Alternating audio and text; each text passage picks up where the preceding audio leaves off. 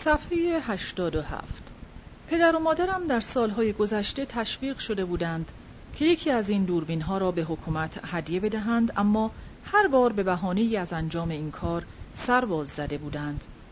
این بار مأموران حکومتی به سادگی هرچه تمام به هر آنچه که می‌خواستند دست یافته بودند. پدرم بعدها به من گفت مأموران در گوشه اتاق ایستاده بودند و مخفیانه با هم مشورت می‌کردند. آنها موقعی که چشمشان به هدایای عروسی افتاد با یک نفرت دروغین و ساختگی از خود واکنش نشان دادند رفتارشان طوری بود که انگار ما مشتی قاچاقچی یا سارق کالاهای گران قیمت هستیم آنها آشکارا جلوی دیدگان حیرت زده ما شروع کردند به قارت اموال داخل اتاق و این در حالی بود که چشمهایشان از فرط لذت و طمع می درخشید.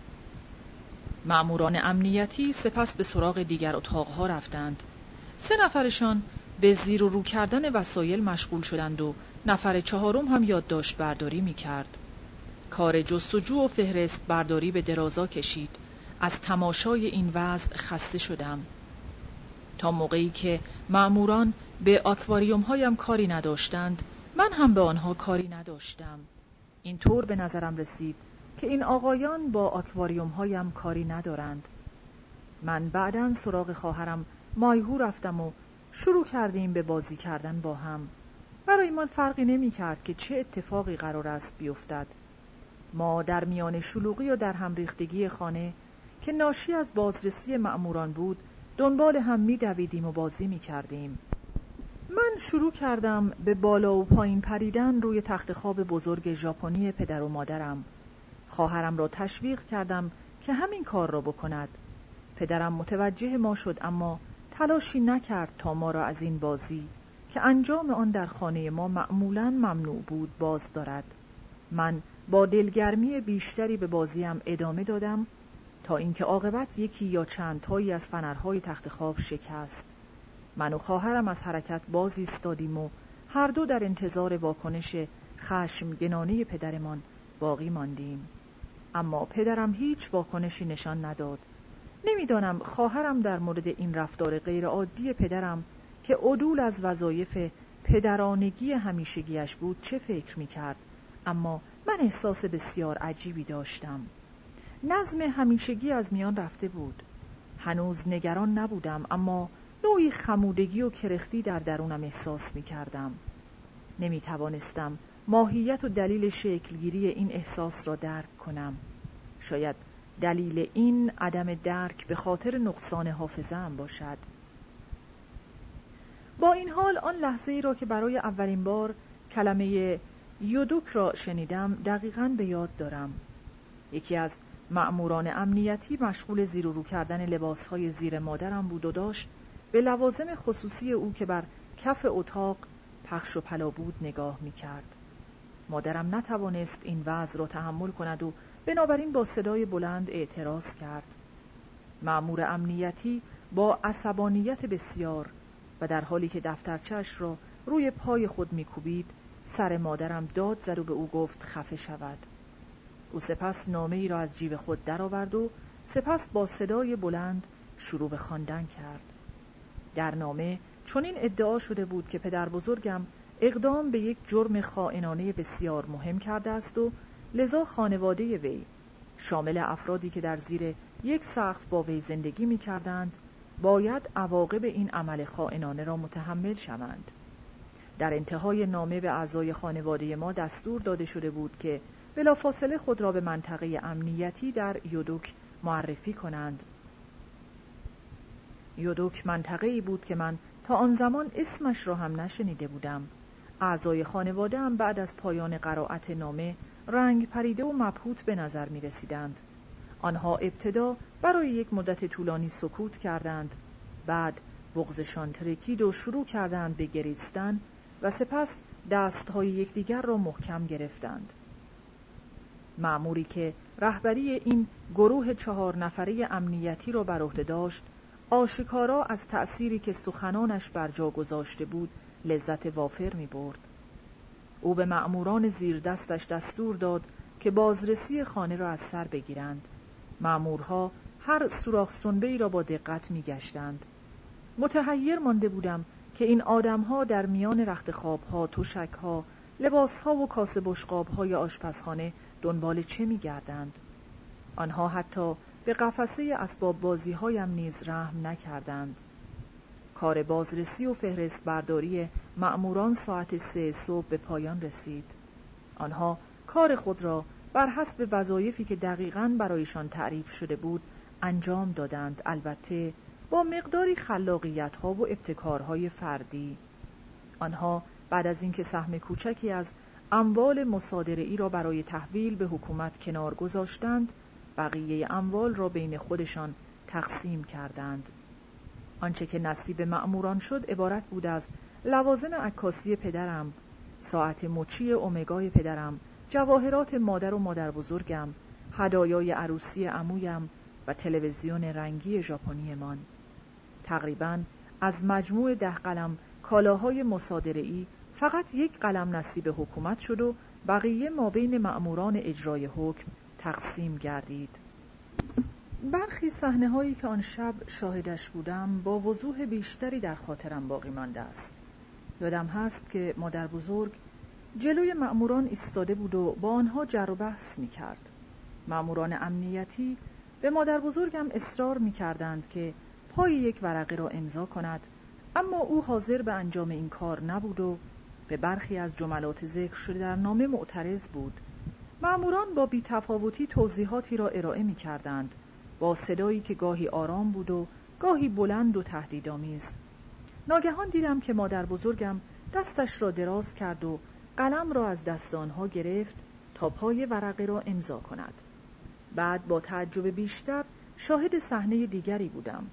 مأموران موقعی که فهمیدند مادر بزرگ همچنان در امضای ورقه تردید دارد وی را به داخل یکی از اتاقها بردند و در را به روی او قفل کردند. عاقبت مادر بزرگ تحت فشار مأموران مجبور شد ورقه را امضا کند فردا صبح هنگامی که فهمیدم باید به زودی آزم مکان ناشناخته شویم که صرف ذکر اسم آن لرزه شدیدی بر اندام والدینم انداخته بود خیلی احساس نگرانی نمی کردم. به خودم می گفتم داریم به یک کشور دیگر نقل مکان می کنیم. این هم برای خودش ماجرایی است و اضافه شدن اندکی هیجان به زندگیمان چیز بدی نیست. راستش را بگویم حتی احساس مطبوع دلپذیری داشتم. تنها نگران یک چیز بودم ماهی هایم. دنبال راهی بودم تا بلکه بتوانم مجموعه ماهی هایم را همراه خودمان ببریم. از یک دیدگاه خاص عظیمت ما به یودوک شبیه به یک نقل مکان بود. ما به عنوان جنایتکار به اردوگاه کار اجباری فرستاده نمی شدیم. ما در واقع به اقوام یک جنایتکار به شمار می رفتیم که معنایش این بود که برخورد با ما نسبتاً ملایمتر خواهد بود. پدر بزرگم از سر کار ربوده شده و به یک اردوگاه کار اعمال شاقه اعزام شده بود بدون اینکه حتی از شانس دریافت یا ارسال نامه برخوردار باشد من بعدها با خواندن کتابهای تاریخی پی بردم که سرنوشت پدر بزرگم شبیه به سرنوشت بسیاری از کسانی بود که در اتحاد جماهیر شوروی سوسیالیستی استالین و آلمان هیتلری دستگیر شده بودند. ماموران حکومتی نهایتا به ما اجازه دادند که همراه خودمان تعداد کمی میز و صندلی و لباس و غذا به یودوک ببریم. شاید بتوان از یک نقطه نظر خاص موقعیتی را که در آن گرفتار شده بودیم یک تبعید نامید. اما سیمهای خاردار، آلونکها، سوء تغذیه مداوم و کار کشندهی که ذهن و روح را نابود می کرد هیچ شکی را باقی نمی گذاشت که ما به یک اردوگاه کار اجباری اعزام شده ایم. سیاست موجود در اردوگاه های کار اجباری کره شمالی مبتنی بر حفظ انسجام و اتحاد خانوادگی است اصلی که حکایت از رعایت سنت های کنفوسیوسی حتی در یک کشور به ظاهر کمونیست می کند. با این وجود سیاست مذکور سبب ایجاد هیچ تغییری در ذات و ماهیت بنیادین اردوگاه های کار اجباری نشده است. هدف اعلام شده حکومت از اعزام خانواده ها به اردوگاه کار اجباری بازپروری تحصیلی و حرفه‌ای این افراد است ما جزو آن دسته از افراد غیر جنایتکاری به شمار می رفتیم که ذهنشان تحت تأثیر ایدئولوژی ارتجاعی جنایتکارانه قرار گرفته و آلوده شده. و ما با توجه به همین دستبندی به جایی اعزام شدیم که مخصوص افراد اصلاح پذیر بود اما مثل اینکه زیادی جلو رفتم. والدینم بعد از اینکه کار بازرسی و جستجوی خانه به پایان رسید با یاری گرفتن از کارکنان اداره پدر بزرگم همه وسایل مجاز را بندی کردند.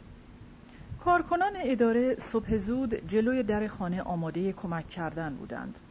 احتمالاً مأموران امنیتی برای شتاب بخشیدن به انتقال ما کارکنان اداره پدر بزرگ را به همکاری فراخوان بودند. همکاران سابق پدر بزرگ شاید از کمک کردن به خانواده ما احساس خوبی داشتند اما آنها یقینا جرأت نداشتند که این حس درونی خود را آشکار کنند. ابراز هر گونه همبستگی یا علاقه نسبت به اعضای خانواده یک مجرم کار خطرناکی بود. از موقعی که مأموران امنیتی دوباره وارد خانه ما شدند فقط یک نفر به دیدار ما آمد. این فرد پیرزن کوچک و باریکی بود که در همسایگی ما زندگی می کرد. او بعد از اینکه چند ضربه به در زد و داخل خانه شد به آرامی وسط جعبه ها رفت و جایی برای نشستن پیدا کرد. پیرزن در حالی که به همه لبخند می‌زد به مأموران امنیتی معدبانه سلام کرد. او همه تلاشش را می کرد که به چشم نیاید. این طور به نظر می رسید که دارد از کاغذ دیواری برای استتار خود استفاده می کند. پیرزن سپس به نرمی هرچه تمام نزد مادر بزرگم رفت و در گوش او زمزمه کرد. عزیزم قوی باش شجاع باش. هرگز تسلیم نشو. هیچ دلیلی وجود ندارد که خودت را مقصر بدانی. خودت بهتر از هر کس دیگری میدانی که شوهرت هیچ کار اشتباهی انجام نداده است و این توصیه کوچولو را از من داشته باش. هر زمانی که در یک موقعیت دشوار قرار گرفتی به بچه هایت و به نواهایت فکر کن. آن وقت همه چیز رو به راه می شود همزمان با جا دادن وسایلمان در پنج صندوق بزرگی که به ما اختصاص یافته بود چشمم به خواهرم افتاد. او عروسک محبوبش را محکم بغل کرده بود. با دیدن این صحنه فکری به سرم زد. با عجله سراغ یکی از آکواریوم هایم رفتم و آن را با مجموعه ای از بهترین ماهی هایم پر کردم. بعد آکواریوم را محکم بغل کردم. درست مثل خواهرم که عروسکش را محکم بغل کرده بود. یکی از ماموران امنیتی متوجه من شد. او جلو آمد و در حالی که با چانهش به آکواریوم من اشاره می کرد گفت بردن این ممنوع است. چنان بیرحمی در این دستور احساس می کردم آن هم دستور صادره از جانب یک فرد ناشناس که نتوانستم جلوی خشم شدیدم را بگیرم. نعره زدم فریاد کشیدم و چنان قشقرقی به راه انداختم که مأمور امنیتی از گفته خود پشیمان شد به تدریج آرام گرفتم و گریم بند آمد اما همچنان نگران ماهی هایم بودم ماهی هایی که باید پشت سر جا می گذاشتم. موقعی که برای اولین بار در محله ما این شایعه پخش شد که قرار است خانواده ما به زودی روانه یک جای ناجور شوند برخی از دوستان بیمعرفت هم سراغ من آمدند و گفتند که بهتر است ماهی هایم را به آنها ببخشم. در آن زمان این پیشنهاد را چندان جدی نگرفتم اما حالا که در آستانه عزیمت بودیم با تأسف بسیار به این موضوع فکر می کردم. یک کامیون در مقابل خانه ما توقف کرده بود. مردها شروع کردند به بار زدن صندوقهای ما بر پشت کامیون. به ما اجازه داده بودند که چند تا میز و صندلی و ظروف آشپزخانه را همراه خودمان ببریم. اینها وسایلی بودند که مأموران امنیتی علاقه به تصاحب آنها نشان نداده بودند. ما همچنین مجاز بودیم که یک کیسه برنج 75 کیلویی که حد اکثر مقداری بود که می‌شد به اردوگاه برد با خودمان ببریم. سر و صدای موتور کامیون گریه و زاری اعضای خانوادم و امر و نحی های معموران باعث شد تا همسایگانمان تدریجا از خواب برخیزند. چراغ های داخل خانه ها یکی یک شروع به روشن شدن کردند چون هوا هنوز تاریک بود. می توانستم چهره های همسایه ها را که از پشت پنجره هایشان به ما خیره شده بودند تشخیص دهم. بعضی از آنها جرأت کردند و از خانه هایشان بیرون آمدند تا بفهمند دقیقا اوضاع از چه قرار است. همسایه ها در حالی که فاصله خود را با ما حفظ کرده بودند و جلو نمی آمدند تدریجا بیشتر و بیشتر می شدند مأموران امنیتی از چنین تجمعهایی زیاد خوششان نمی آمد و به همین دلیل بر سرعت کار خود افزودند تا هرچه زودتر ما را راهی کنند. ما در این لحظات آخر برای مدتی کوتاه دچار غم و اندوه شدیم و این زمانی بود که پدرم در آخرین لحظه تصمیم گرفت دوان دوان به سوی خانه برگردد تا چیزهایی را بردارد و بیاورد. من ناخداگاه به یاد کتابهای مصورم افتادم که مثل هر بچه دیگری عاشقشان بودم. من عاشق داستان نبرد ارتش جوجه تیغی ها بودم. در این داستان جوجه تیغی ها و سنجاب ها با هم متحد می شوند و سپس به جنگ با گرگ ها، موش ها، روباها و عقاب ها که همگیشان نمایندگان دنیای ترسناک سرمایداریان می روند و پیروز می شوند. با التماس از معمور امنیتی خواستم که به من اجازه دهد تا بروم و کتابهای مصورم را بیاورم. فکر کنم این معمور همان معموری بود که پیشتر مغلوب جیغ و فریادهایم شده و اجازه داده بود که ماهی های محبوبم را همراه خودم بیاورم. اما او این دفعه دست پیش را گرفت و با خشونت مخالفت کرد. من هم که دیدم سنبه طرف پرزور است بدون هیچ اعتراضی اطاعت کردم. این هم از ارتش جوجه تیغی ها. حداقل دلم خوش بود که ماهی های محبوبم را همراه خودم آوردم. اعضای خانوادم یک به یک بر پشت بار کامیون سوار شدند. تنها کسی که سوار نشد مادرم بود. او در پیاده رو ایستاده بود و داشت ما را تماشا می کرد خیلی تعجب کردم. هنوز آن غم و غصه زیاد را که در چهره گریانش دیده می‌شد به یاد دارم. از مادرم پرسیدم شما با ما نمیایید؟ جواب داد نه الان نه عشق من. من بعدا پیش شما خواهم آمد. معموران امنیتی به تندی حرف مادرم را تایید کردند و با عجله سر و همه چیز را هم آوردند تا وقفه‌ای در کارشان پیش نیاید. من برای اینکه قوت قلب بیشتری پیدا کنم آکواریومم را با شدت بیشتری به بغل فشردم. یک تخت چوب را روی در آکواریوم گذاشته بودم تا آب داخل آن بیرون نریزد. بعد از خداحافظی پایانی به تنها چیزی که فکر می کردم ماشین سواری بود. ماشین سواری در کره شمالی یک حادثه نادر و استثنایی در زندگی شهروندان کره است و من حالا فرصتی یافته بودم تا از این لذت نادر و عجیب برخوردار شوم. مادر بیچارم این جدایی برای او حتما خیلی دردناک و وحشتناک بوده است. او هر چقدر تلاش کرد نتوانست غم و غصهش را پنهان کند. با این حال پسر کوچولوی نه سالش هنوز کاملا متوجه موضوع نشده بود. این پسر با چهره شاد و خندان از کامیون بالا رفته بود و حالا داشت ماهی های محبوبش را محکم بر سینه می فشرد. مادرش نمی‌دانست که سالها باید بگذرد تا وی بتواند دوباره پسرش را ببیند.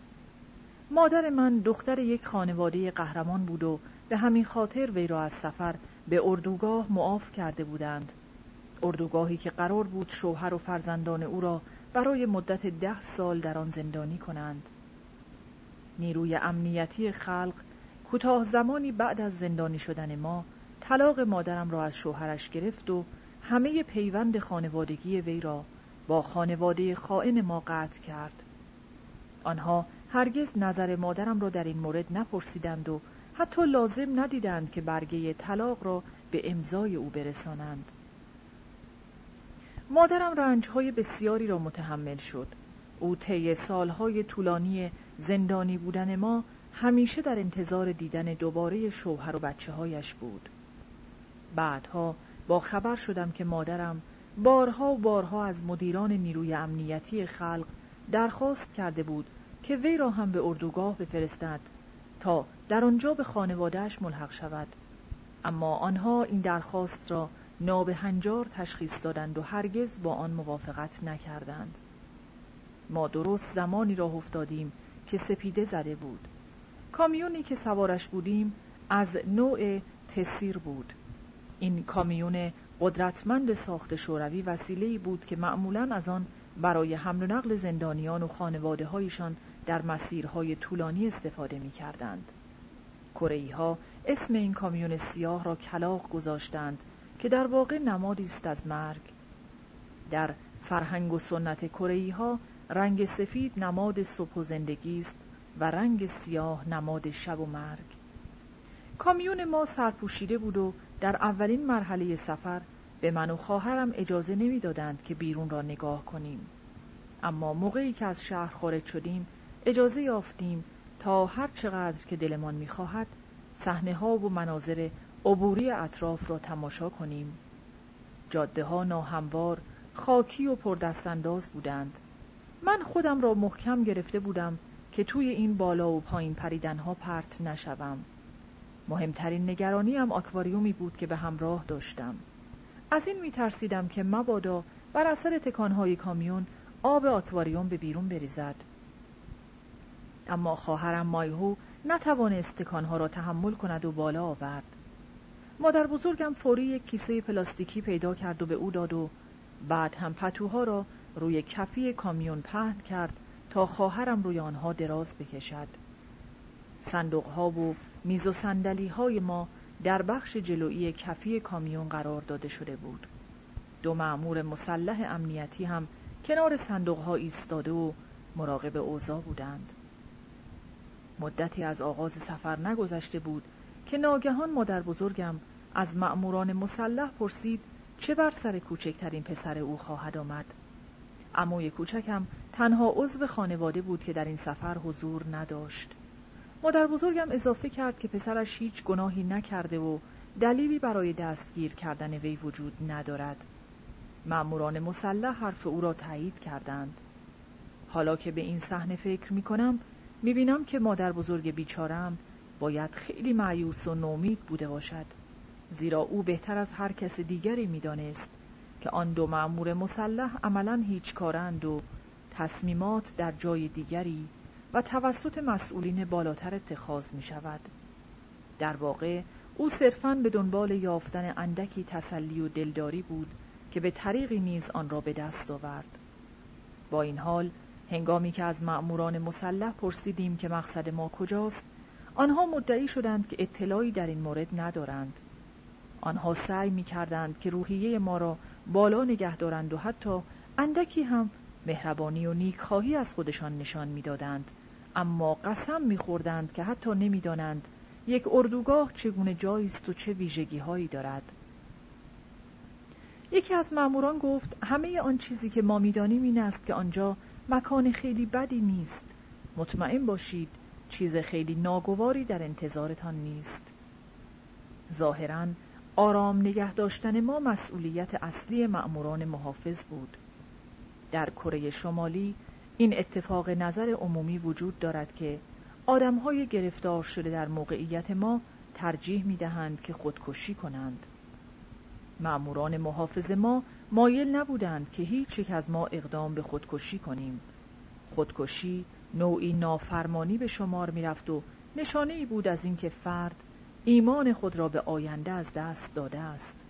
آینده ای که مسیر دستیابی به آن از سوی حزب ترسیم شده است. هدف سربازها از دلگرمی دادن به ما این بود که حداقل تا رسیدن به مقصد ما را به ناکجا آبادی که به سویش روان بودیم امیدوار نگه دارند اما این دلگرمی های قلابی مانع از گریه کردن های ممتد مادر بزرگ و سکوت طولانی و عبوسانه پدرم نمی‌شد. آیا پدرم داشت به همسرش فکر می کرد؟ آیا به خانه کیوتو فکر می کرد؟ آیا به روزهای شادی میاندیشید که نزد دوستانش مشغول فرا گرفتن عکاسی بود؟ یا شاید هم به شور و شوق خلل ناپذیر مادرش برای ترک ژاپن و بازگشت به میهن انقلابی فکر می‌کرد؟ اوضاع از همان لحظه ای که تصمیم به ترک ژاپن گرفته شد رو به بدتر شدن گذاشته بود. پدرم با این تصمیم مخالفت کرده بود اما چاره جز پیروی از پدر و مادرش نداشت. او به احتمال زیاد اعزام به اردوگاه کار اجباری را آخرین مرحله ورود به جهنم تصور می کرد. پدرم در جلوی من نشسته بود با چشمانی بی احساس و غرق در اندیشه. کامیون کمی جلوتر توقف کرد و یکی از سربازها بیرون پرید. او یک دقیقه بعد همراه یک پیرزن سال خورده که هم سن مادر بزرگم بود بازگشت.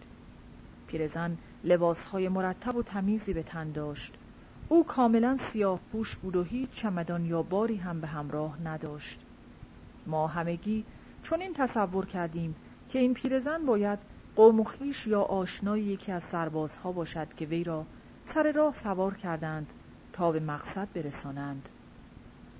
پیرزن ابتدا ساکت بود اما بعد از پانزده دقیقه سکوت شروع کرد به حرف زدن و دیگر هرگز متوقف نشد.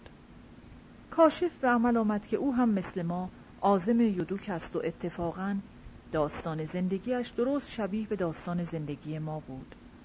او نیز سالها پیش به همراه خانوادهش از کیوتوی ژاپن به کره شمالی مهاجرت کرده بود. پیرزن می گفت که چندی پیش شوهرش ناگهان ناپدید شد و بعدا به وی اطلاع دادند که وی برای کشورهای بیگانه جاسوسی می کرده است. او هیچ فرزندی نداشت و تک و تنها بود و نمی توانست بفهمد که این چه بلایی بوده که بر سرش آمده. موقعی که پیرزن شروع کرد به انتقاد کردن از حزب مأموران محافظ که بالای سرمان ایستاده بودند به او امر کردند که خفه شود اما پیرزن همچنان انتقاد می کرد ولی با صدایی پایین تر مأموران محافظ هم که تنها دغدغهشان جلوگیری از مسئله سازی بود خودشان را زده بودند به نشنیدن حرفهای او. پیرزن مدام می‌پرسید من چطوری می‌توانم بدون وجود هیچ بچه و شوهری در اردوگاه دوام بیاورم؟ مادر بزرگم جواب داد اگر ما به اردوگاه مشترکی فرستاده شدیم تو می توانی روی ما حساب کنی. ما از همدیگر مراقبت خواهیم کرد. زن تشکر کرد و اندکی از عصبیتهایش کاسته شد. او بیست تا تخم مرغ با خودش آورده بود که بین همه ما و از جمله مأموران محافظ پخش کرد. من موقعی که تخم مرغ او را گرفتم زردش را درآوردم تا از آن برای غذا دادن به ماهیهایم استفاده کنم. اما درست در همان لحظه‌ای که مشغول ریز ریز کردن زرده تخم مرغ بودم تا آن را روی سطح آکواریوم بپاشم مادر بزرگ سیلی محکمی توی صورت هم زد و دستور داد که زرده تخم مرغ را بخورم این اولین باری بود که مادر بزرگ دستش را روی من بلند می کرد. من حسابی ناراحت شدم اما به حرف مادر بزرگم گوش دادم و زرده تخم مرغی را که برای غذا دادن به ماهی های محبوبم ریز ریز کرده بودم خوردم. زمان به کندی میگذشت و من شریدن احساس خستگی و بیحوصلگی می کردم. برای ایجاد تنوع پریدم روی صندوق ها تا از آنجا بتوانم از پشت پنجره های پلاستیکی کامیون مناظر عبوری اطراف را تماشا کنم. اما در اغلب اوقات روی کفی کامیون نشسته بودم و به سیلی مادر بزرگ و مرگ قریب الوقوع ماهی هایم در پیونگ یانگ فکر می کردم. دلم می‌خواست از ته دل گریه کنم اما همه قدرتم را به کار بستم تا این کار را نکنم. در آکواریومم را دوباره بستم و آن را محکم بغل کردم. به جلو خیره شدم و همه زورم را زدم تا به هیچ چیز فکر نکنم. جاده خاکی و ناهموار و پر از پیچ و خم بود. این جاده قدیمی استراتژیک را ژاپنی ها چند دهه پیش به منظور وصل کردن شرق و غرب کره شمالی ساخته بودند. معروف بود که جاده بسیار خطرناک و ناامنی است. من هم عاقبت مثل خواهر کوچولویم تحت تاثیر تکانهای ماشین حالم به هم خورد. ما عاقبت هول و هوش ظهر به یونگ که هزار متر بالاتر از سطح دریا واقع شده رسیدیم. در زبان کره یونگ یعنی گردنه پادشاه کره ها اسم اینجا را گردنه گریه گذاشتند زیرا آخرین بخش از جاده منتهی به یودوک است ساعت حدود دو بعد از ظهر بود که ما به دروازه ورودی اردوگاه رسیدیم. کامیون جلوی مانع ورودی توقف کرده بود اما هیچ کدام از بزرگترها علاقه نداشتند که نگاهی به بیرون بیاندازند. آنها طی چند ساعت گذشته فرصت زیادی داشتند تا خود را با محیط تازه زندگیشان تطبیق دهند اما انگار تمایلی نداشتند که واقعیت را به چشم خود ببینند. فقط خدا می‌دانست که در ذهن آنها چه میگذرد. آنها در جای خود محکم نشسته بودند و تکان نمیخوردند. من هم کنارشان نشسته بودم. همگیمان کنار هم نشسته بودیم. ساکت و بی حرکت و در انتظار وقوع حادثه ای. صفحه 103 5 گروه کاری شماره ده. دو مأمور امنیتی از پشت کامیون پایین پریدند.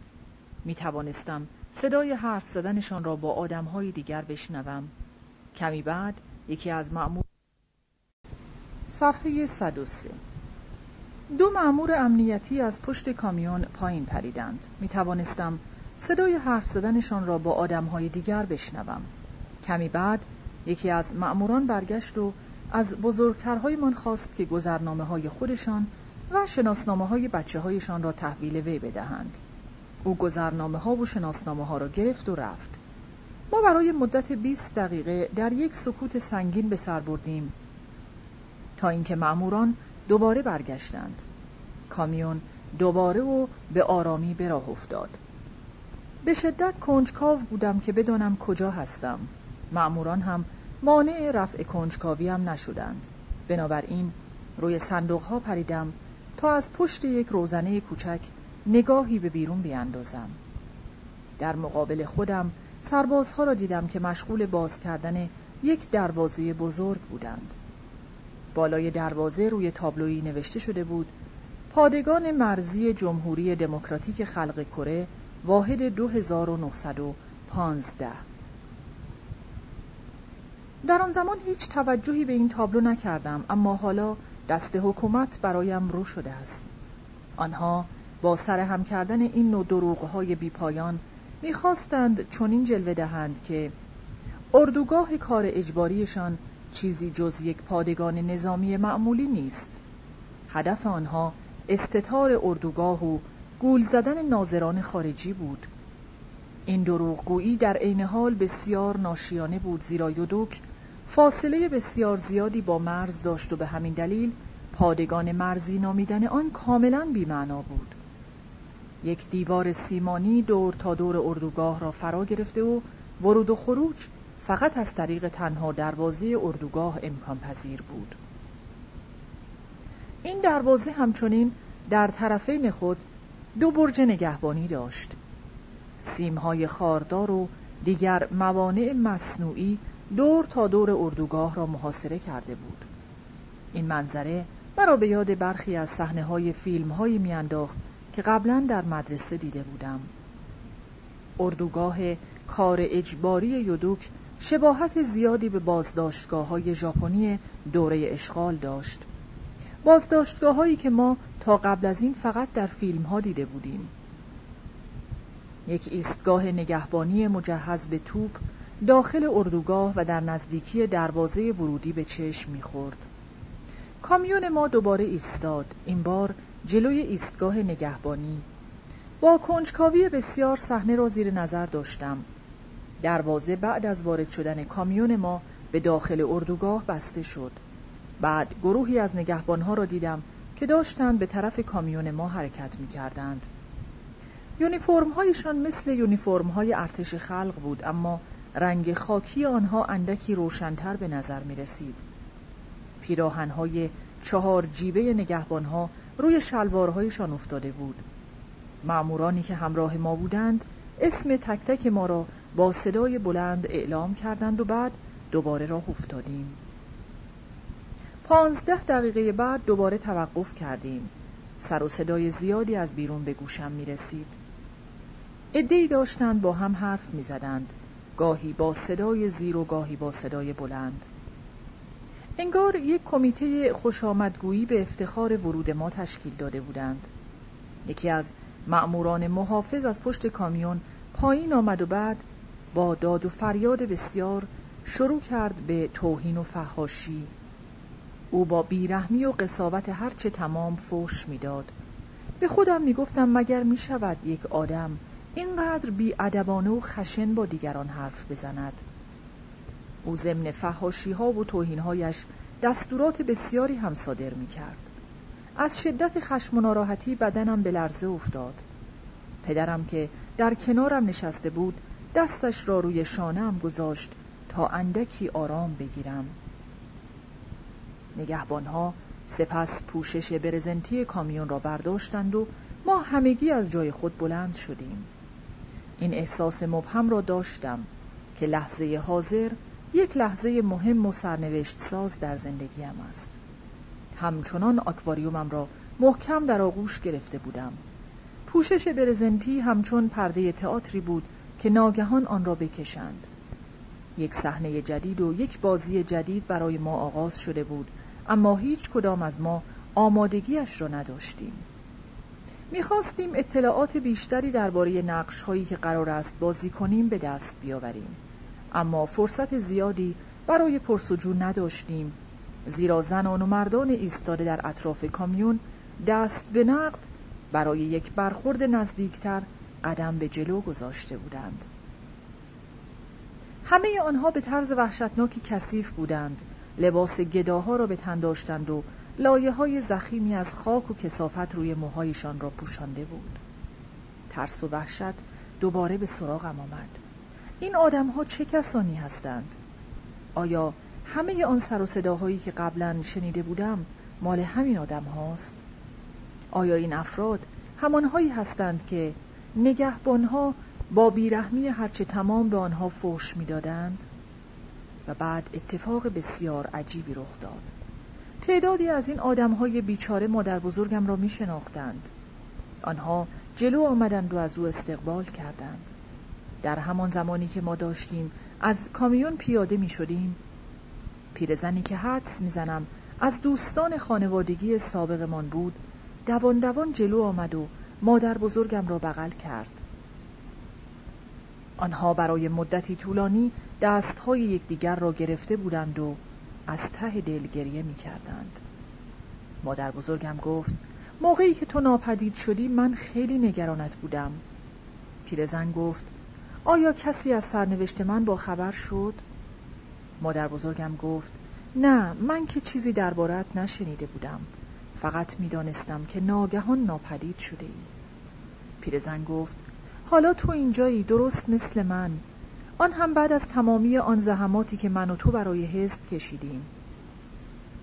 کناری ایستاده بودم و داشتم این صحنه را نگاه می کردم که ناگهان دو پسر بچه به طرف من آمدند. به نظرم آمد که هم سن و سال من هستند اما به زودی فهمیدم که دو سال از من بزرگترند.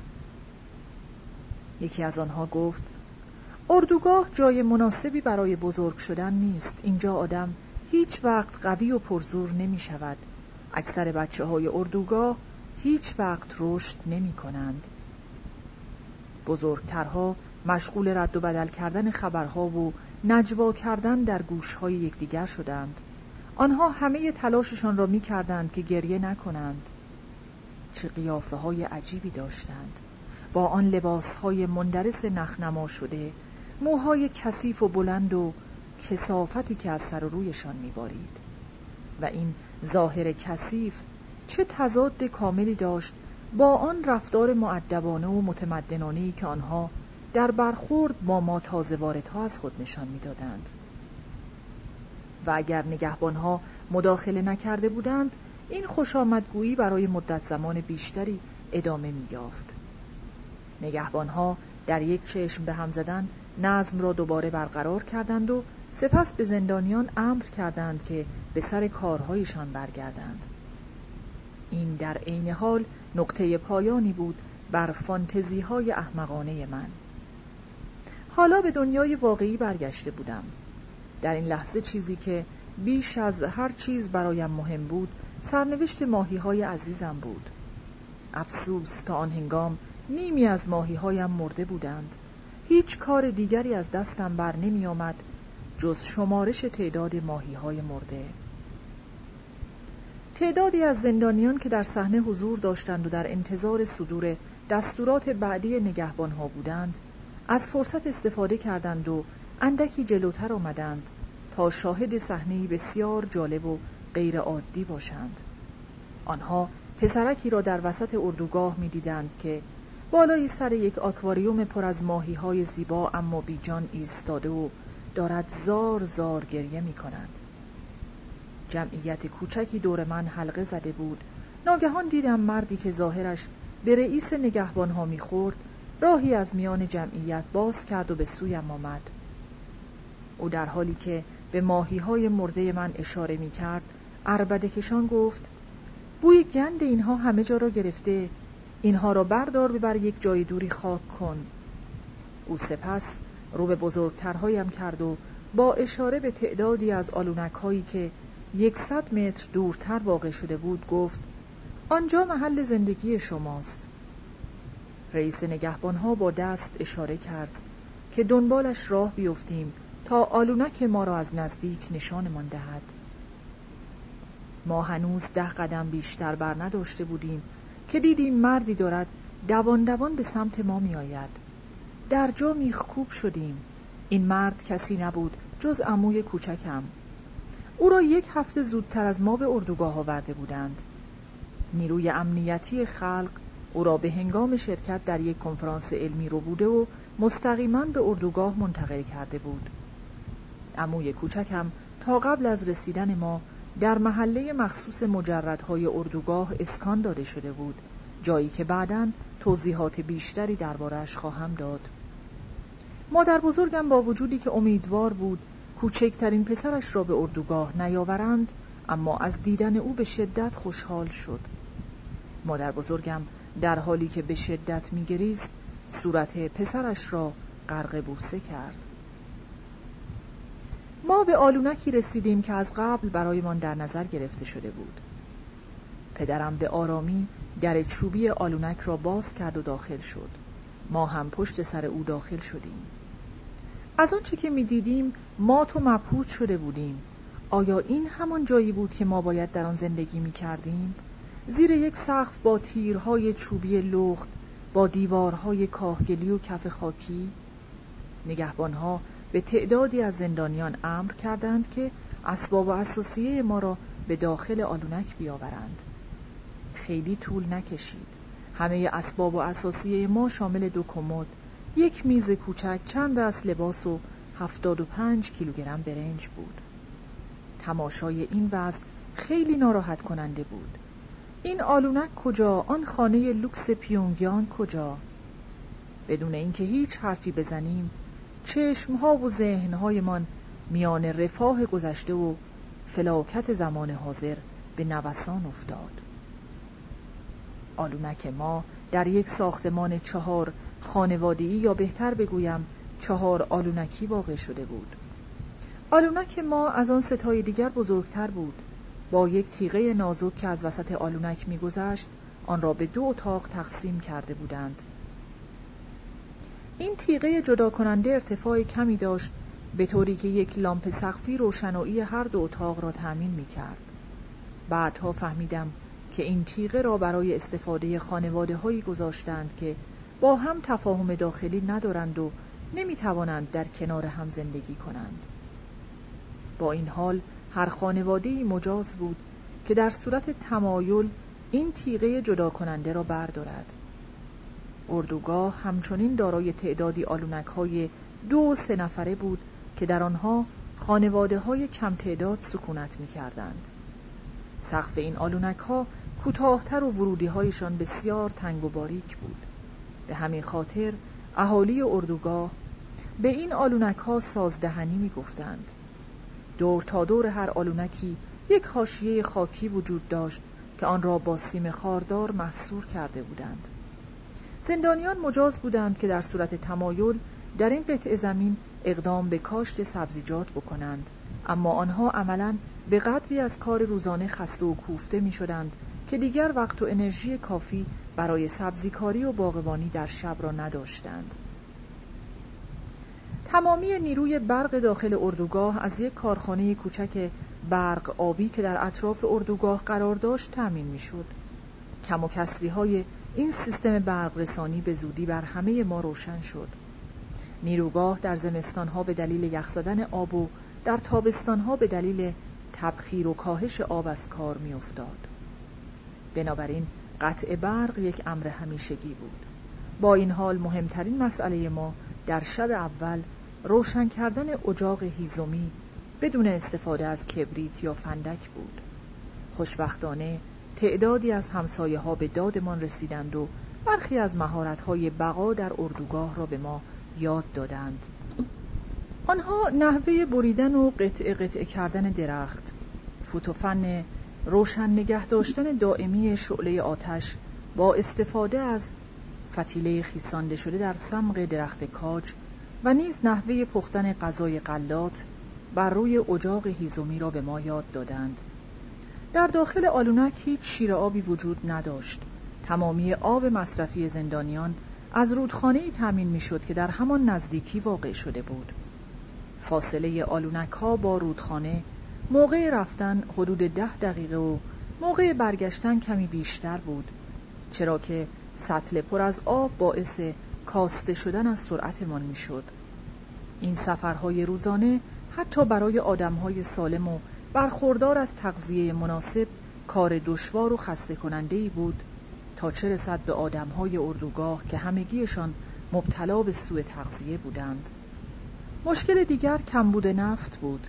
زمانی که در پیونگیانگ بودیم به راحتی نفت به دست می آوردیم اما این مربوط به زندگی لوکس گذشته من بود.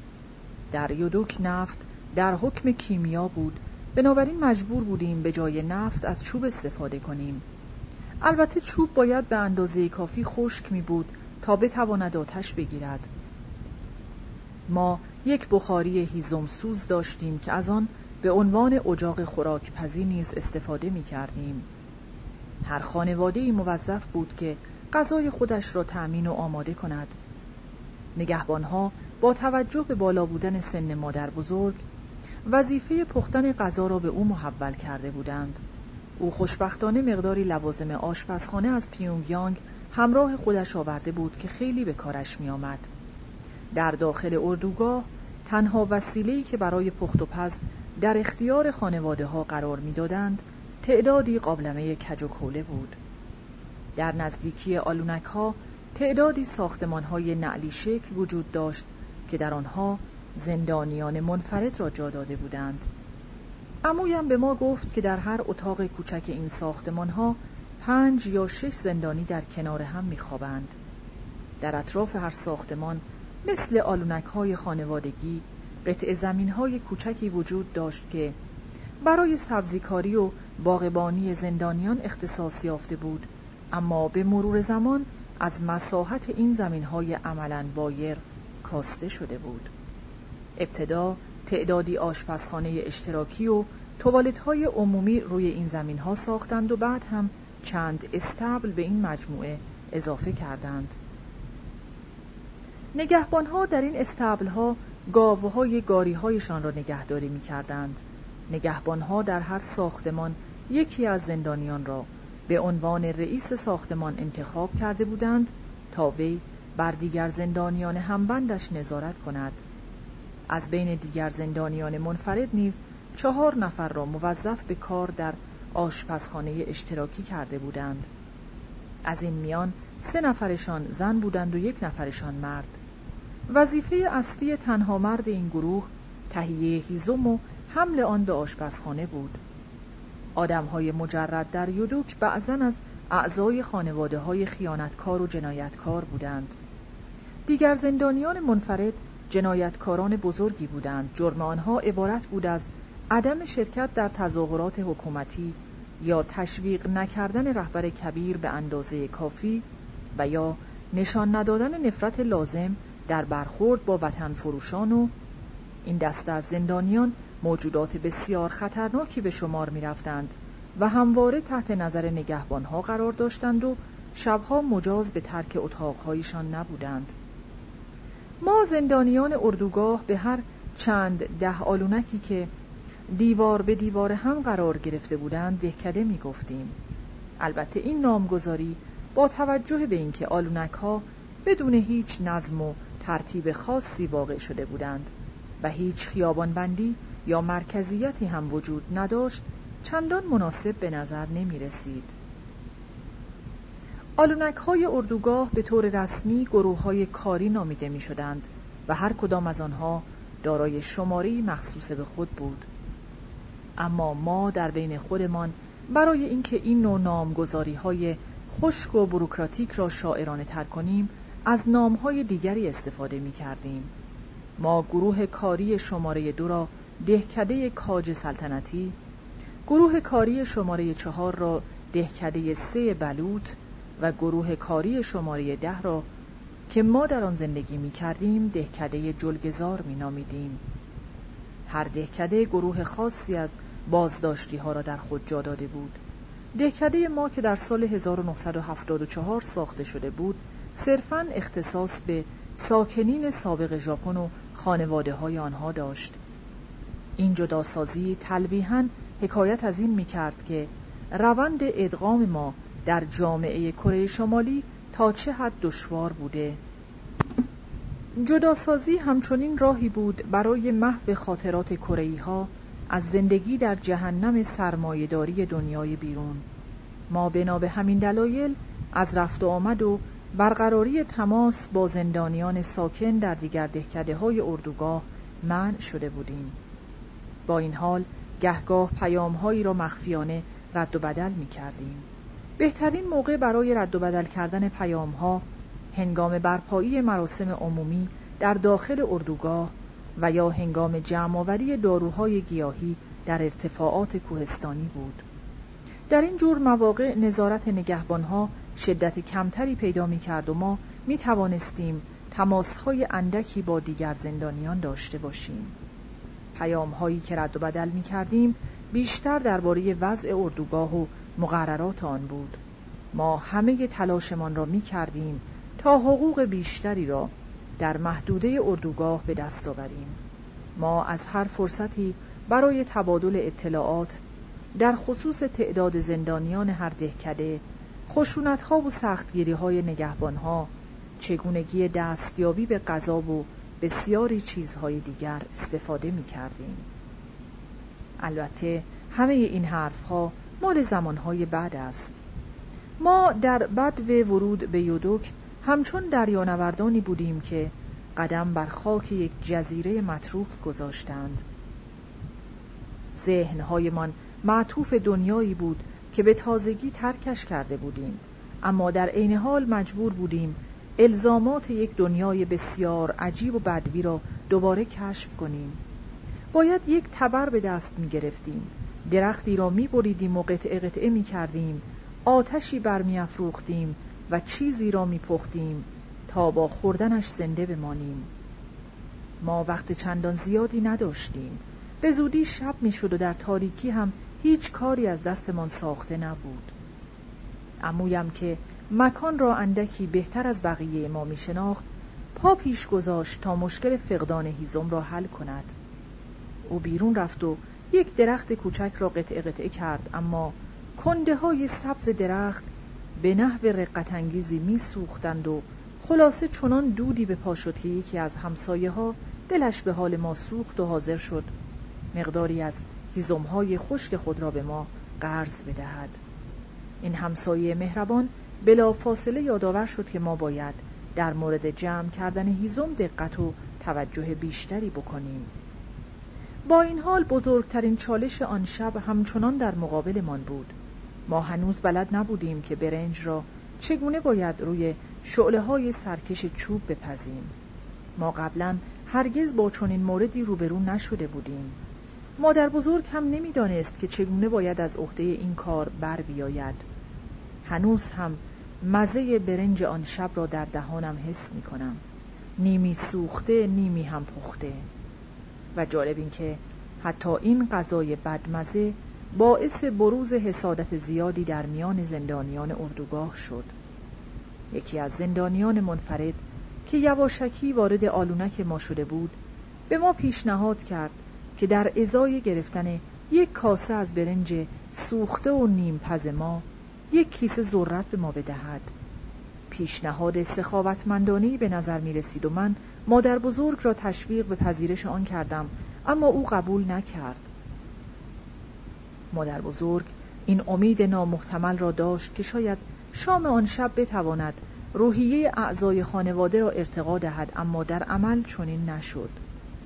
مادر بزرگ همان شب اعلام کرد که ذخیره 75 کیلوگرمی برنجمان با توجه به میزان مصرف فعلی به زودی به پایان خواهد رسید و به همین دلیل باید مصرف آن را به حداقل برسانیم. ما چاره جز موافقت نداشتیم. آن شب اعضای خانواده پیمان بستند که فارغ از هر اتفاقی که بیفتد با هم متحد بمانند و از کمک کردن به یکدیگر دریغ نکنند. قرار بود فردا جزئیات کارهای روزانهمان را به ما بگویند. شکی نداشتیم که کارهای مشکلی از ما می‌خواهند اما اگر در کنار هم میماندیم قطعا از عهدهش برمی آمدیم. آنها نمی توانستند تا ابد ما را در چنین جایی نگه دارند. آیا ما واقعا دچار این ساده باوری شده بودیم که تنها با اتکا بر عزم شرافتمندانهمان قادر به محافظت از خیش در برابر واقعیت بیرونی خواهیم بود؟ راستش را بخواهید ما هرگز مطابق با باورهایمان عمل نکردیم هرچند که در اولین شب اقامتمان در اردوگاه در حالی که روی حسیرهایمان از این پهلو به آن پهلو می شدیم وجودمان آکنده از خوشبینی و اراده قهرمانانه بود. اولین چیزی که در دقایق اولیه صبح روز بعد از پشت پنجره کوچک اتاقمان دیدم گستره وسیع کوههایی بود که ما را محاصره کرده بود. دامنه های کوهستان آکنده از پوشش انبوه درختان بود منظره با شکوهی بود به طرز عجیبی احساس آسودگی خاطر می کردم. حالا که به این احساس قدیمی فکر می کنم آن را ناشی از سن بسیار پایینم می دانم. من که یک بچه شهری بودم از دیدن این مناظر طبیعی مبهوت کننده احساس بسیار دلپذیری داشتم و موقعی که پایم را به بیرون گذاشتم تا برای آوردن آب به رودخانه بروم. هیجانم چند برابر شد. پرنده ها در اطرافم میخواندند. هوا لطیف و آکنده از عطر علفها و یونجه هایی بود که به تازگی کوتاه شده بودند. موقعی که به رودخانه رسیدم پی بردم که جرفای بسیاری دارد. آب سبز آبی رودخانه خیلی زیبا بود. برای مدتی محو تماشای رودخانه شدم و سپس سعی کردم که با استفاده از دست از آب روان رودخانه ماهی بگیرم. عاقبت سطلم را پر از آب کردم و به آلونک بازگشتم. موقعی که وارد آلونک شدم دیدم که همه از خواب بلند شدند. من احساس کردم که کسی حال و حوصله توجه نشان دادن به احساسات لطیفم را ندارد و لذا ترجیح دادم که این احساسات متأثر از زیبایی های طبیعت را نزد خودم نگه دارم. چند دقیقه بعد به اتفاق عمویم برای جمع کردن چوب خشک آزم کوهستان شدیم. ما چوب زیادی جمع نکردیم. دلیلش هم روشن بود. این کالایی بود که خیلی طرفدار داشت و بنابراین چیز زیادی نصیب ما نشد. ما در راه بازگشت با یک پسر بچه روبرو شدیم. مطمئن بودم که هم سن و سال من است اما قسم خورد که دو سال بزرگتر از من است. با وجودی که دیروز اطلاعاتی در مورد عدم رشد بچه ها در اردوگاه به دست آورده بودم اما باز نمی توانستم باور کنم که این پسرک دو سال از من بزرگتر است اسمش او جونگ ایل بود و چهار سال از زندانی شدنش در اردوگاه میگذشت. او هم مثل ما متعلق به یک خانواده کره ساکن ژاپن بود که به کره شمالی مهاجرت کرده بودند. عمویم ضمن گفتگو با این پسرک اشاره هم به زیبایی مناظر اطراف کرد و گفت حداقل این زیبایی مایه دلگرمی است. پسرک به تندی جواب داد تو به این می‌گویی مایه دلگرمی؟ یک نگاهی به اطرافت بکن ما در ته یک دره هستیم. شاید پرفراز و نشیب باشد اما نهایتا یک دره است. دور تا دور ما را کوههای بلند احاطه کرده.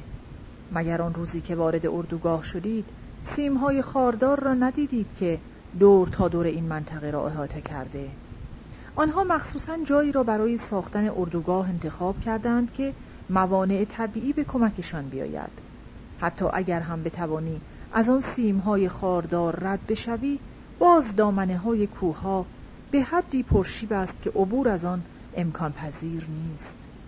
تازه برای اطمینان بیشتر سیمهای آهنی را به برق وصل کردند فقط کافی است به این سیمها دست بزنی تا یک چراغ هشدار دهنده در مرکز نگهبانی روشن شود و اگر همه اینها کافی نیست باید بدانی که واحدهای ارتشی روی تک تک قله ها حضور دارند و از آن بالا کوه پایه ها و دامنه های زیر دست را کنترل می کنند.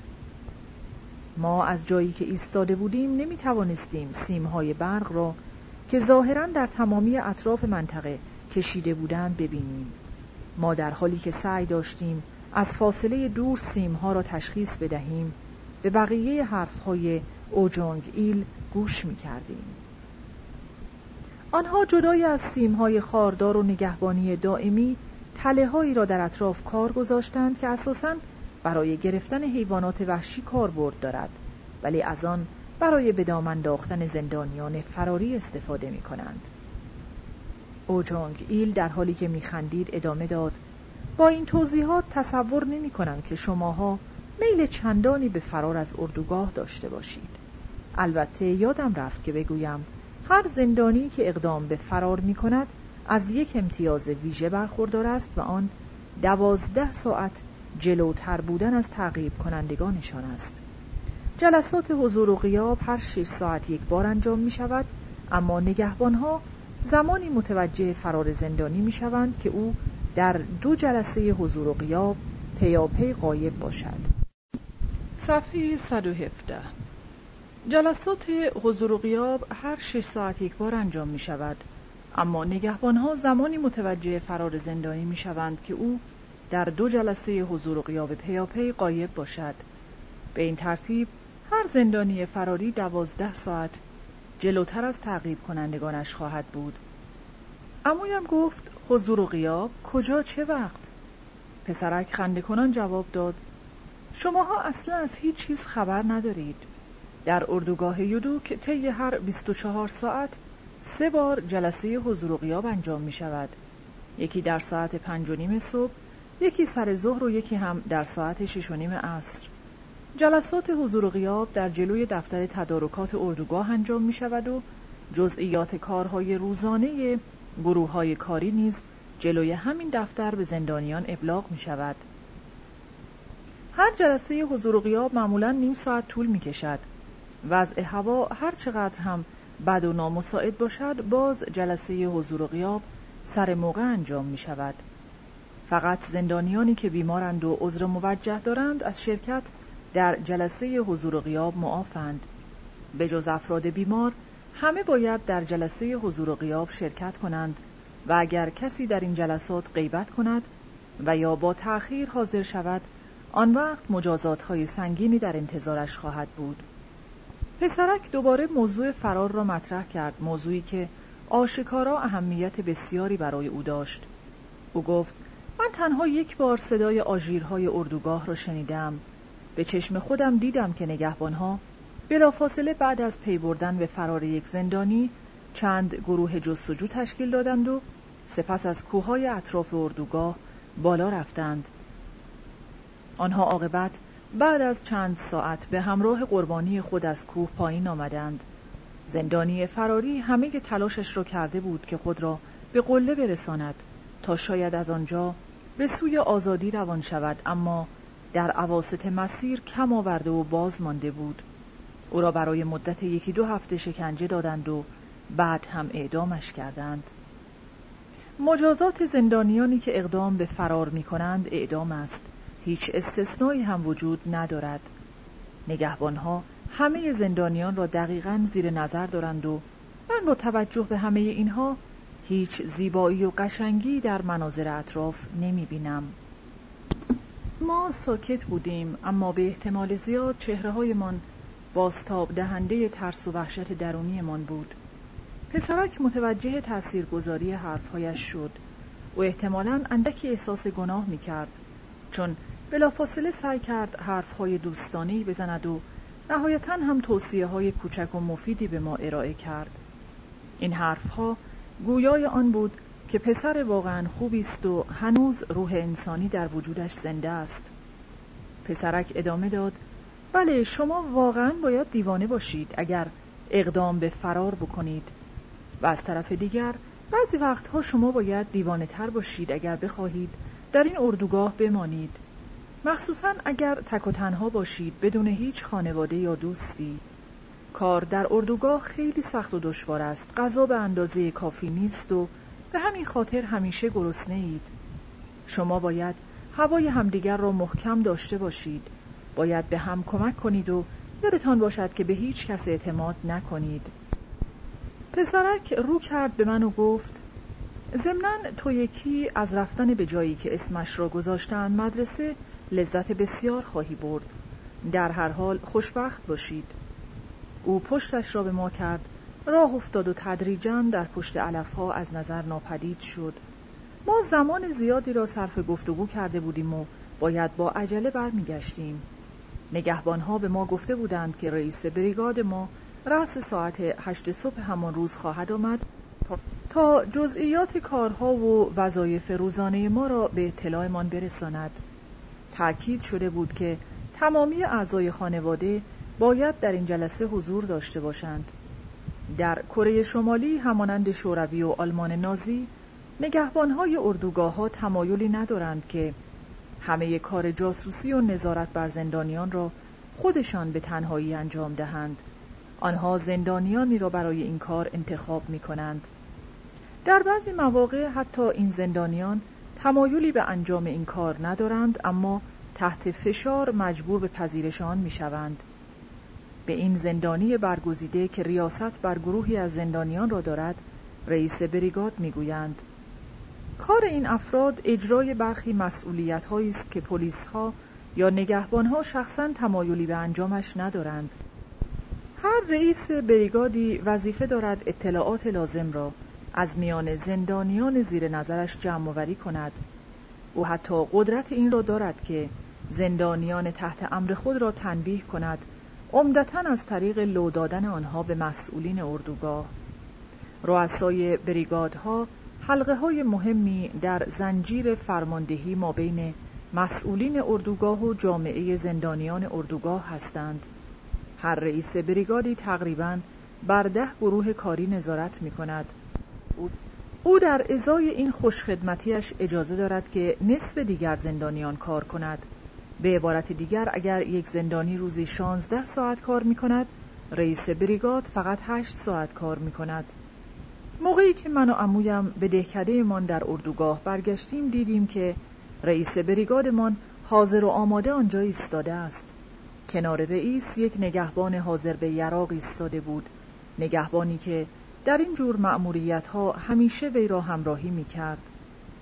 رئیس شرح وظایف ما را با ذکر جزئیات به اطلاعمان رساند. مادر بزرگ تنها فردی بود که از کار روزانه معاف شده بود. وظیفه او ماندن در خانه و پخت و پز برای دیگر اعضای خانواده بود. من و خواهرم موظف شده بودیم که صبحها به مدرسه برویم و بعد از ظهرها در گروه های کاری شرکت کنیم.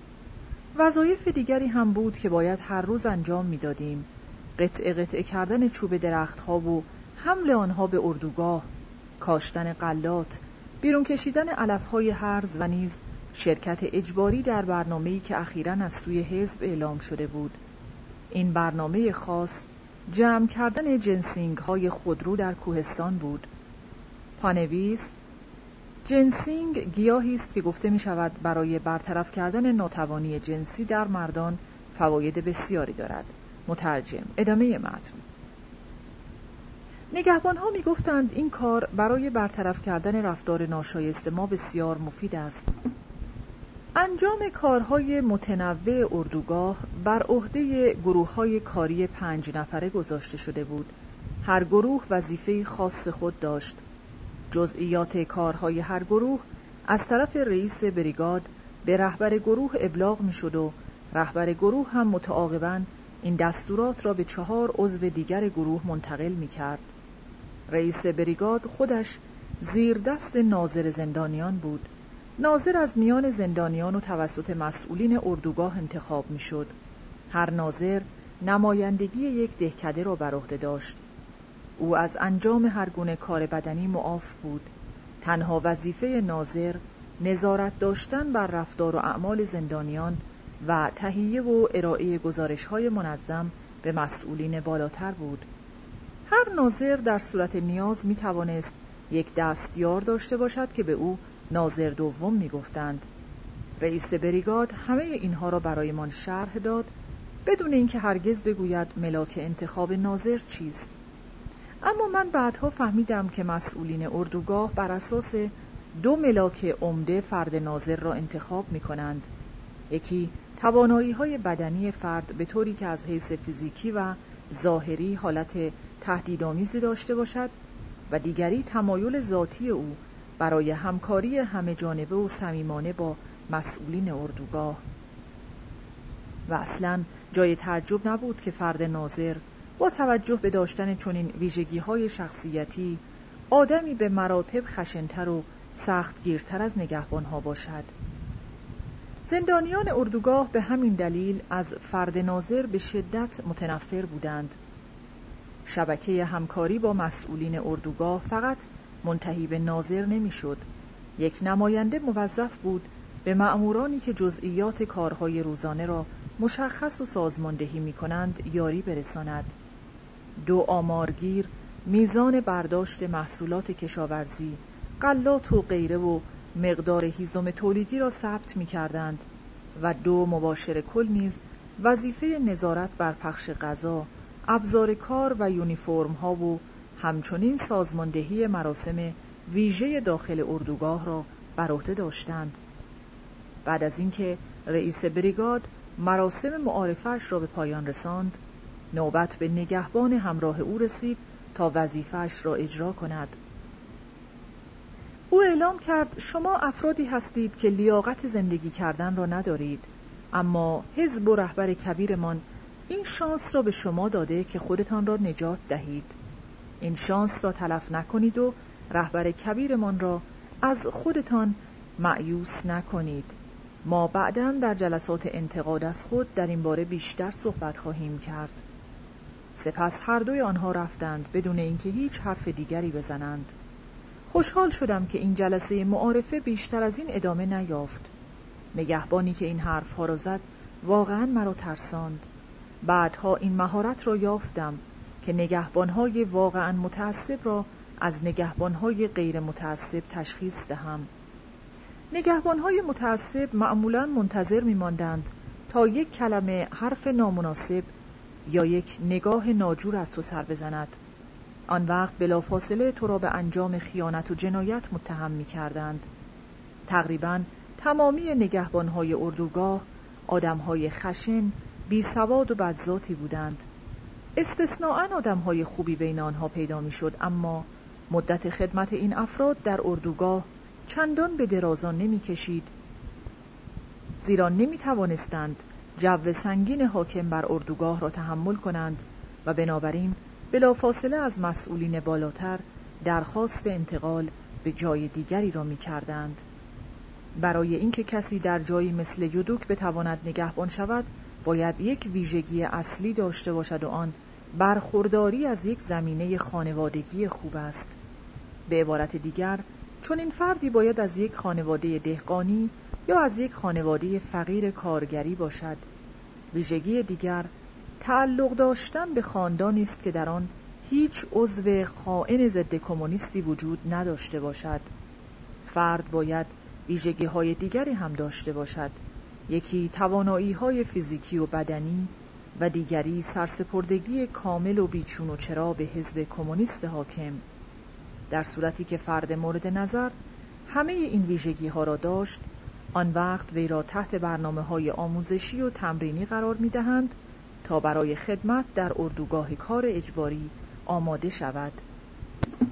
نگهبانها همراه خانواده هایشان به یودوک نقل مکان کرده بودند. آنها در یک پادگان کوچک که در نزدیکی اردوگاه اصلی واقع شده بود زندگی می کردند بچه هایشان در مدرسه‌ای که روی زمینهای اردوگاه بنا شده بود درس می‌خواندند. مدرسه آنها از مدرسه ما جدا بود. تفاوت میان ما و آنها تفاوت میان زمین و آسمان بود. مدرسه آنها یک مدرسه واقعی بود. مدرسه ما فقط صبحها باز بود ولی مال آنها بعد از ظهرها هم باز بود. آنها معلم های واقعی داشتند ولی معلم های ما تعدادی حیوانات درنده بودند. با بچه های نگهبان ها درست مثل بچه های ساکن پیونگیانگ برخورد می شد و آنها از همان آموزشی برخوردار می شدند که دانش آموزان پایتخت. ما بچه های متعلق به خانواده های جنایتکار مطلقا اجازه ملاقات و گفتگو با بچه های نگهبان ها را نداشتیم. اما من دوبار این فرصت استثنایی را پیدا کردم که نگاهی به این بچه ها بیاندازم. یادم هست موقعی که برای اولین بار آنها را دیدم چقدر تعجب کردم. آن روز یکی از روزهای سپتامبر سال 1979 بود و من مشغول کار در مزرعه بودم که در مجاورت مدرسه آنها قرار داشت. ابتدا فریادهای سرخوشانه آنها را شنیدم و سپس از دیوار بالا رفتم تا یواشکی نگاهی به محوطه بازی مدرسهشان بیاندازم. من با تعجب بسیار بچه هایی را می دیدم سرشار از انرژی با لباسهای پاکیزه و مرتب و با صورتهای گلگون و موهای تمیز و صاف این بچه ها کاملا با جانوری که من به آن تبدیل شده بودم فرق داشتند رئیس بریگاد هین دیدار صبحگاهیش به پدر و عمویم امر کرد که به یک گروه کار کشاورزی ملحق شوند آنها باید ساعت شش صبح روز بعد گزارش کار خود را به رئیس تقدیم می کردند. من و خواهرم در همین زمان باید در مدرسه می بودیم. کار نیمروزی من و خواهرم از ساعت یک بعد از ظهر آغاز می شد. این برنامه تا زمانی که ما پانزده ساله می شدیم به همین شکل بدون تغییر ادامه می یافت. پانزده سالگی در اردوگاه سن بزرگ سالی است. از نظر مسئولین اردوگاه بچه هایی که به این سن می‌رسند آمادگی انجام وظایف و کارهای تمام وقت روزانه را دارند من و خانواده هم باید قبل از آغاز وظایف اولین روز کاریمان در صبح فردا به دفتر تدارکات اردوگاه می رفتیم تا یونیفرم هایمان را تحویل بگیریم ما همگی به اتفاق هم در دفتر تدارکات حاضر شدیم تا در انتخاب لباس به هم کمک و بهترین ها را انتخاب کنیم. اما در عمل چیزی جز احساس شرمندگی و حقارت نصیبمان نشد. ما همینطور که لباسهای قدیمیمان را از تن بیرون می آوردیم به از دست دادن زندگی های متمدنانه قبلیمان فکر می کردیم به آن زندگی راحتی فکر می کردیم که پوشیدن پیراهنهای تمیز جوراب ها و کراوات های زیبا و لباسهای زیر راحت یک جزء جدا ناشدنیش بود. از حالا به بعد کل لباسهای هر یک از ما منحصر بود به یک یونیفرم بنفش و یک جفت شلوار که هر دو از پارچه های سفت و سخت دوخته شده بودند. هر یونیفرم مجهز به تعداد زیادی جیب و دکمه بود.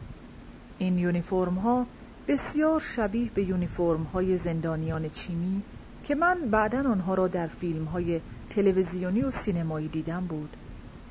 وقتی که برای اولین بار این یونیفرم کذایی را پوشیدم احساس کردم ظاهر عجیبی دارم. اما عجیب تر از خودم پدر و خواهرم بودند که در این لباس های تازه بد جوری غریب و متفاوت به نظر می رسیدند. چند هفته بعد که باران بارید و ما حسابی خیز شدیم کشف تازه‌ای کردیم یونیفرم ها به محض خشک شدن به اندازه یکی دو سایز کوچک می شوند. یونیفرم ها در چنین وضعی نه فقط تنگ و ناراحت کننده می شدند بلکه به شدت مزهک و مسخره به نظر می رسیدند.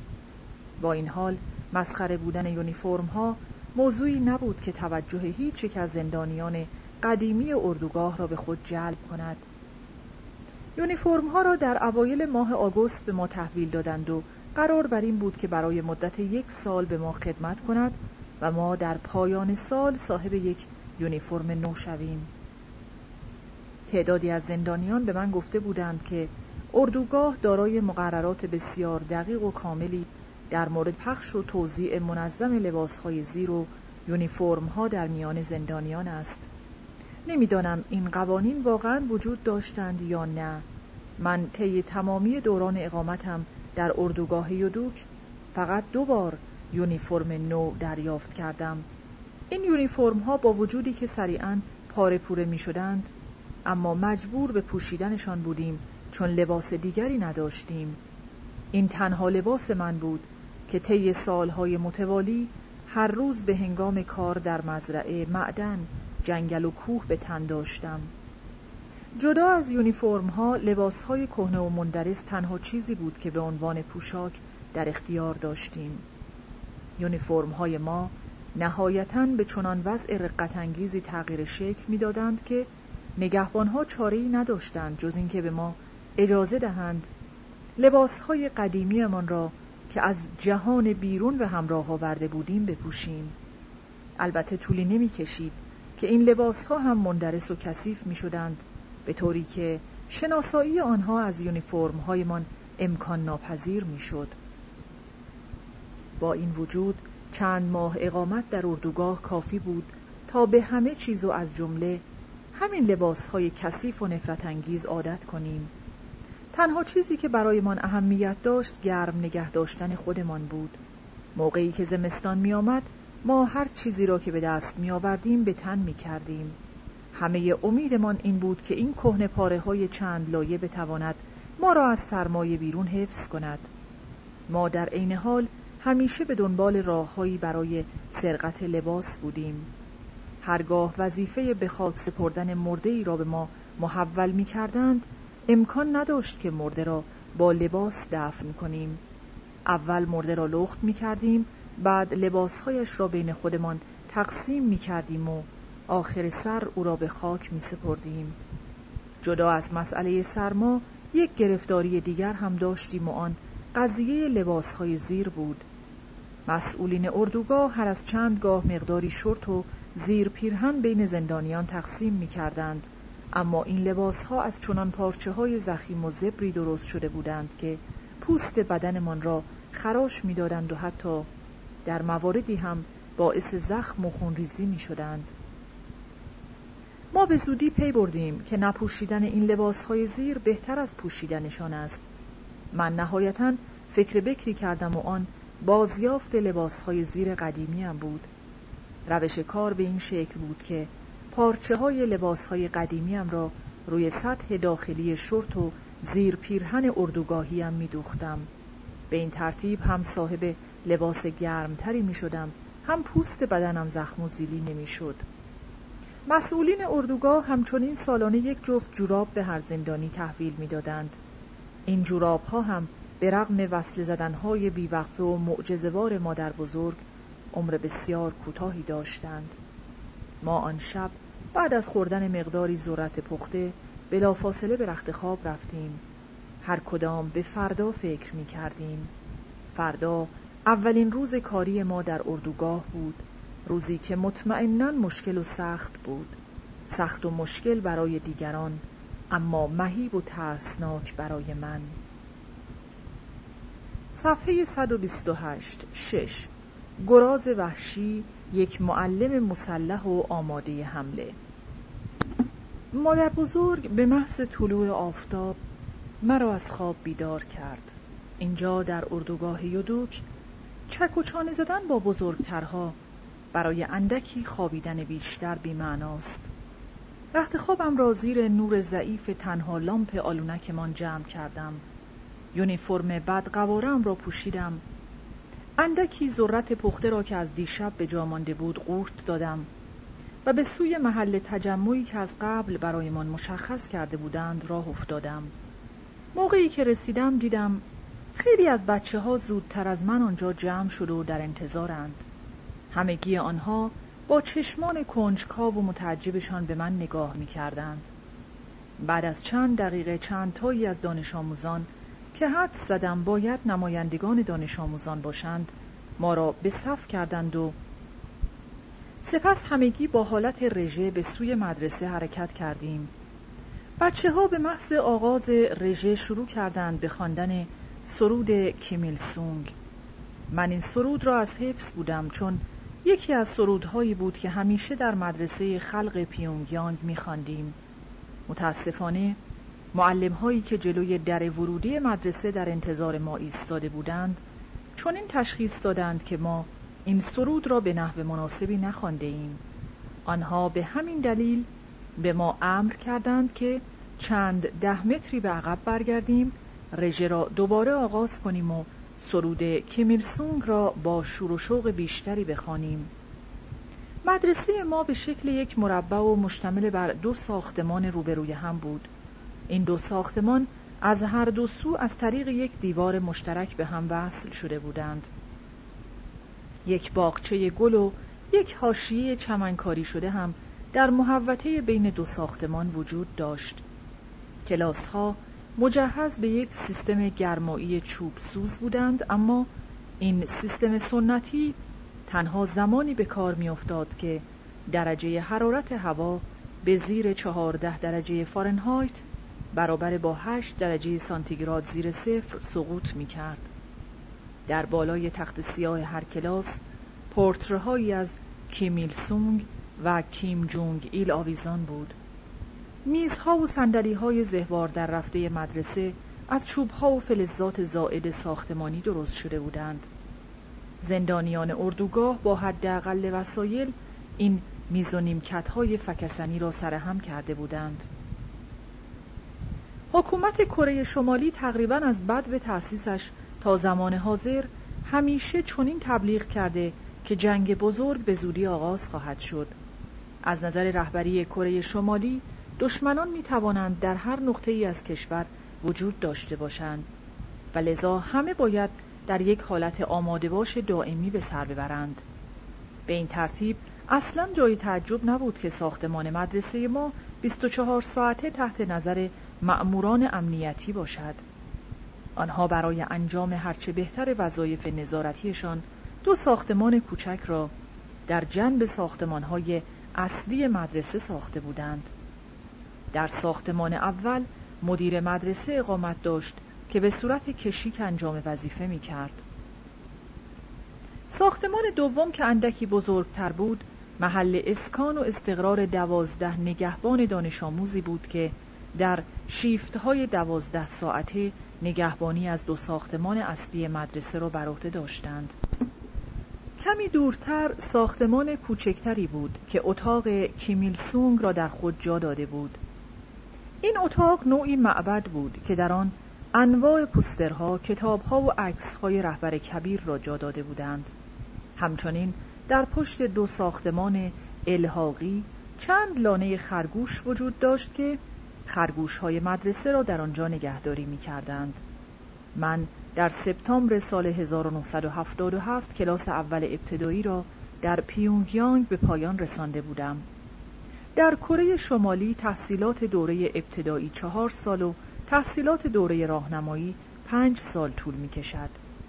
اما مدرسه ابتدایی ما در اردوگاه یودوک به جای چهار کلاس فقط دو کلاس داشت. کلاس نخست ترکیبی از کلاس های اول و دوم ابتدایی و دیگری ترکیبی از کلاس های سوم و چهارم ابتدایی بود. در هر کلاس پنجاه دانش آموز درس می‌خواندند. ما هر روز تحصیلیمان را با تمیز کردن کف کلاس درس آغاز می کردیم. بعد از انجام این تکلیف بدنی مختصر مدیر مدرسه حول ساعت هفت صبح وارد کلاس می شد و تکالیف درسی آن روزمان را مشخص می کرد. دانش آموزان در حالی که به چند گروه مختلف تقسیم شده بودند طی یک ساعت نخست درس های روز قبل را دوره می کردند. از آنجایی که من تازه وارد بودم هیچ کاری نداشتم جز نشستن و انتظار کشیدن دانش آموزان بعد از تمام کردن جلسه دورخانی به ترتیب درسهای زیر را میخواندند. زبان کره‌ای، ریاضیات، زیستشناسی و نهایتا سیاستهای حزبی.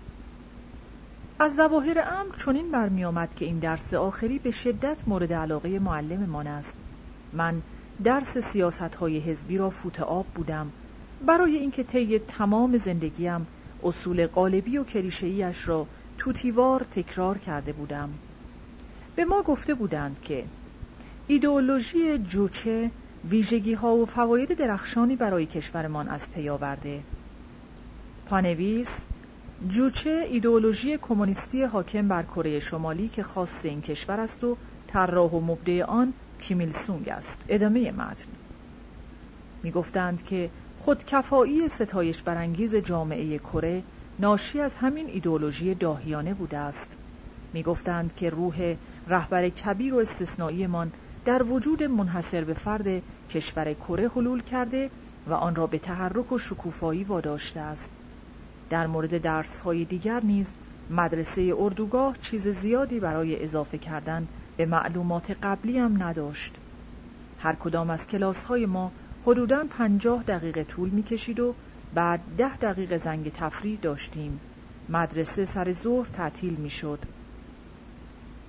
من در اردوگاه یودوک معلم هایی داشتم که کارشان را واقعا جدی می گرفتند اما اکثر آنها هیچ احترامی برای ما قائل نبودند و حتی به شیوه های گوناگون تحقیرمان می کردند.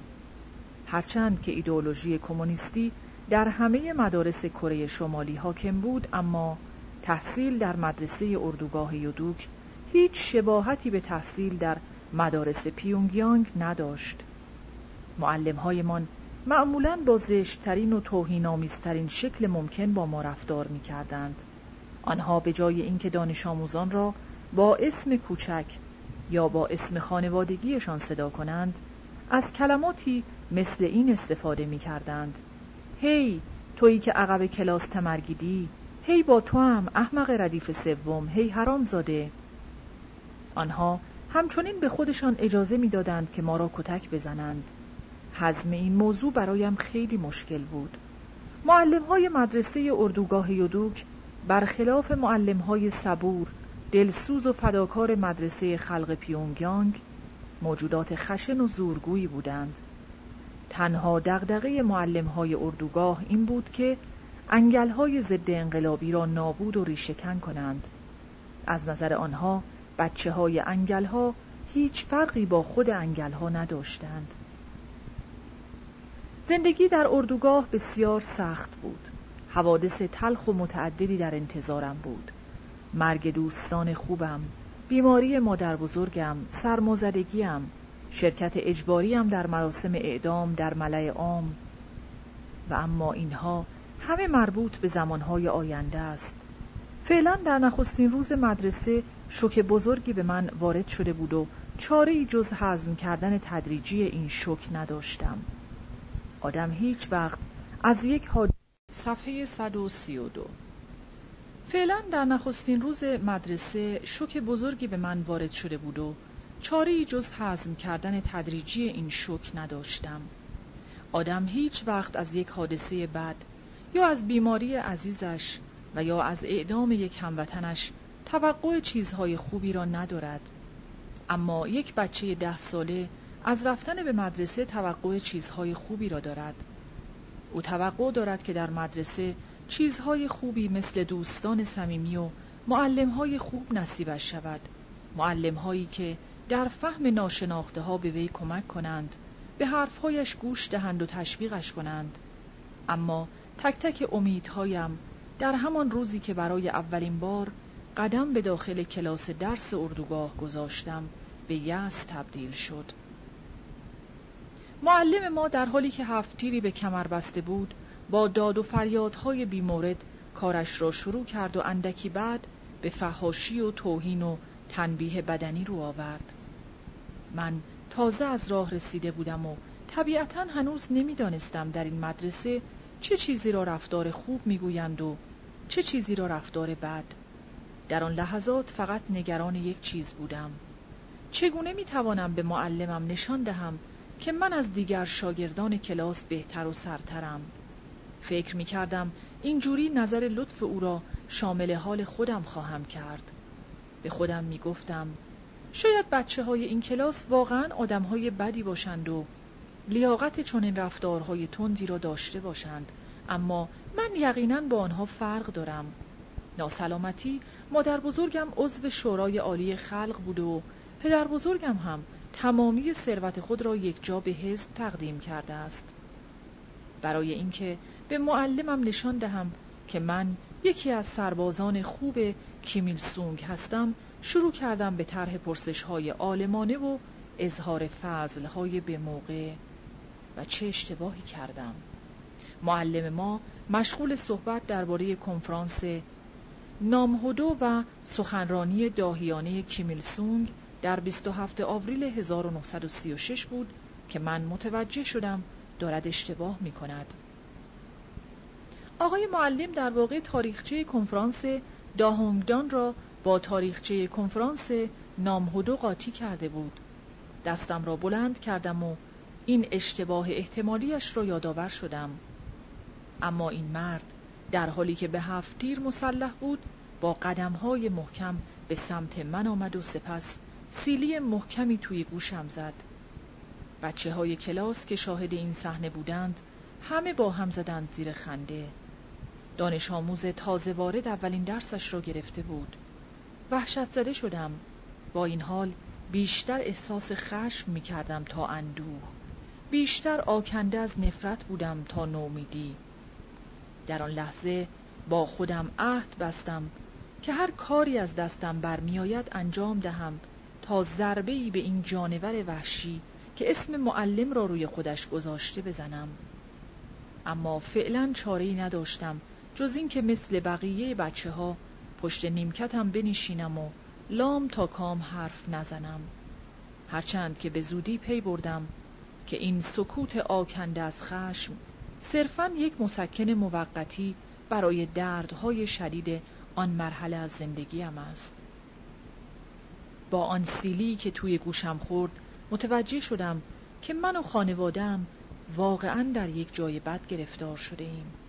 این جای بد کلمات آشنایی بودند که مرا به یاد دوستان سابقم در پیونگیانگ میانداخت. آنها بودند که برای اولین بار به من گفتند شنیده ایم قرار است خانوادت را به یک جای بد منتقل کنند. قطع ارتباط من با دنیای قبلیم به تدریج رخ داد. اینطور نبود که به محض ورود به اردوگاه رابطه ذهنیم با گذشته قطع شود. از برخی جهات نمی‌توان خود مکان را مقصر عنوان کرد. من حتی بعضی وقتها فراموش می کردم که در بازداشت هستم. در این جور مواقع چنان مسهور زیبایی های طبیعت اطراف اردوگاه می شدم که همه واقعیت های بد دوروبرم را فراموش می کردم. رودخانه و کوههای اطراف اردوگاه همواره مایه آرامش و تسلی خاطرم بودند. اما اولین روز مدرسه خاطره وحشتناکی بود که برای همیشه در ذهنم باقی ماند.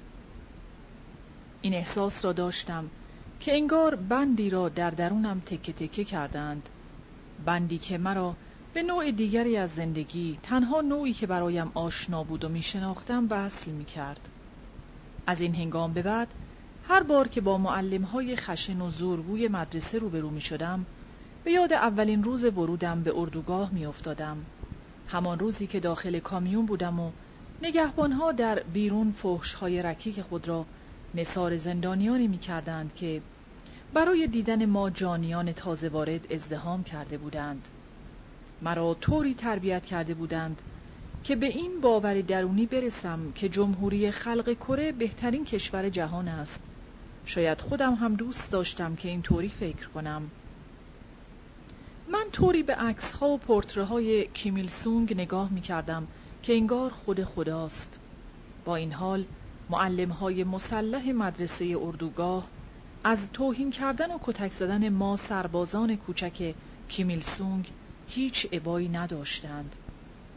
من طی دوران زندانی بودنم در اردوگاه مجموعاً شش معلم مرد و دو معلم زن داشتم.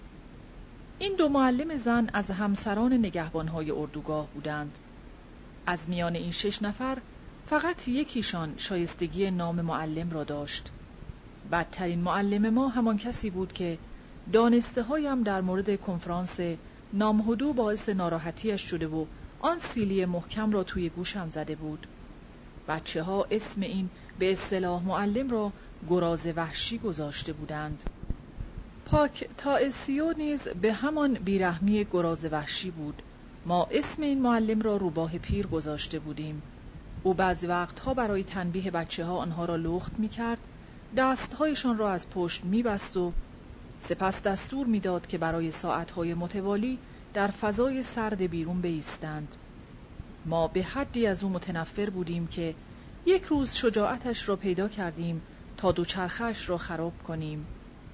او با هدف گرفتن اعتراف همه ما را در آلونک من زندانی کرد. اما این روش نتیجه نداد و لذا روباه پیر متوسل شد به تهدید کردن. کتک زدن و وادار کردن ما به انجام کار شبانه آن هم در زمانی که خوابیدن مهمترین نیاز و آرزوی ما بود. با این همه تمامی این فشارها را تحمل کردیم و هرگز یکدیگر را لو ندادیم. یکی از رایشترین تنبیهات در مدرسه تمیز کردن توالت های صحرایی بود. دو نفر از زندانیان را معمور کرده بودند که صبحها دم در مدرسه بیستند تا دانش آموزانی را که دیر می رسیدند شناسایی کنند. دانش آموز خاطی را معمولا موظف به انجام یک هفته کار در توالت صحرایی می کردند. کار تنبیهی در توالت صحرایی شامل تمیز کردن اتاقک توالت و خالی کردن حوزچه فاضلاب توالت بود. حوزچه های فاضلاب توالت های صحرایی باید هر سال یک بار خالی می شدند. انجام این کار صرفاً بر عهده دانش آموزان بود. حتی در مواقعی هم که هیچ دانش آموز خطاکاری وجود نداشت و تنبیهی هم در کار نبود باز معلم ها به قید قرعه از بین دانش آموزان افرادی را برای تمیز کردن توالت های صحرایی انتخاب و معمور می کردند. یک بار یکی از دوستان همکلاسی هم شروع کرد به شکوه و شکایت کردن از اینکه وی را برای چند نوبت پیاپی مجبور به تمیز کردن توالت های صحرایی کردند.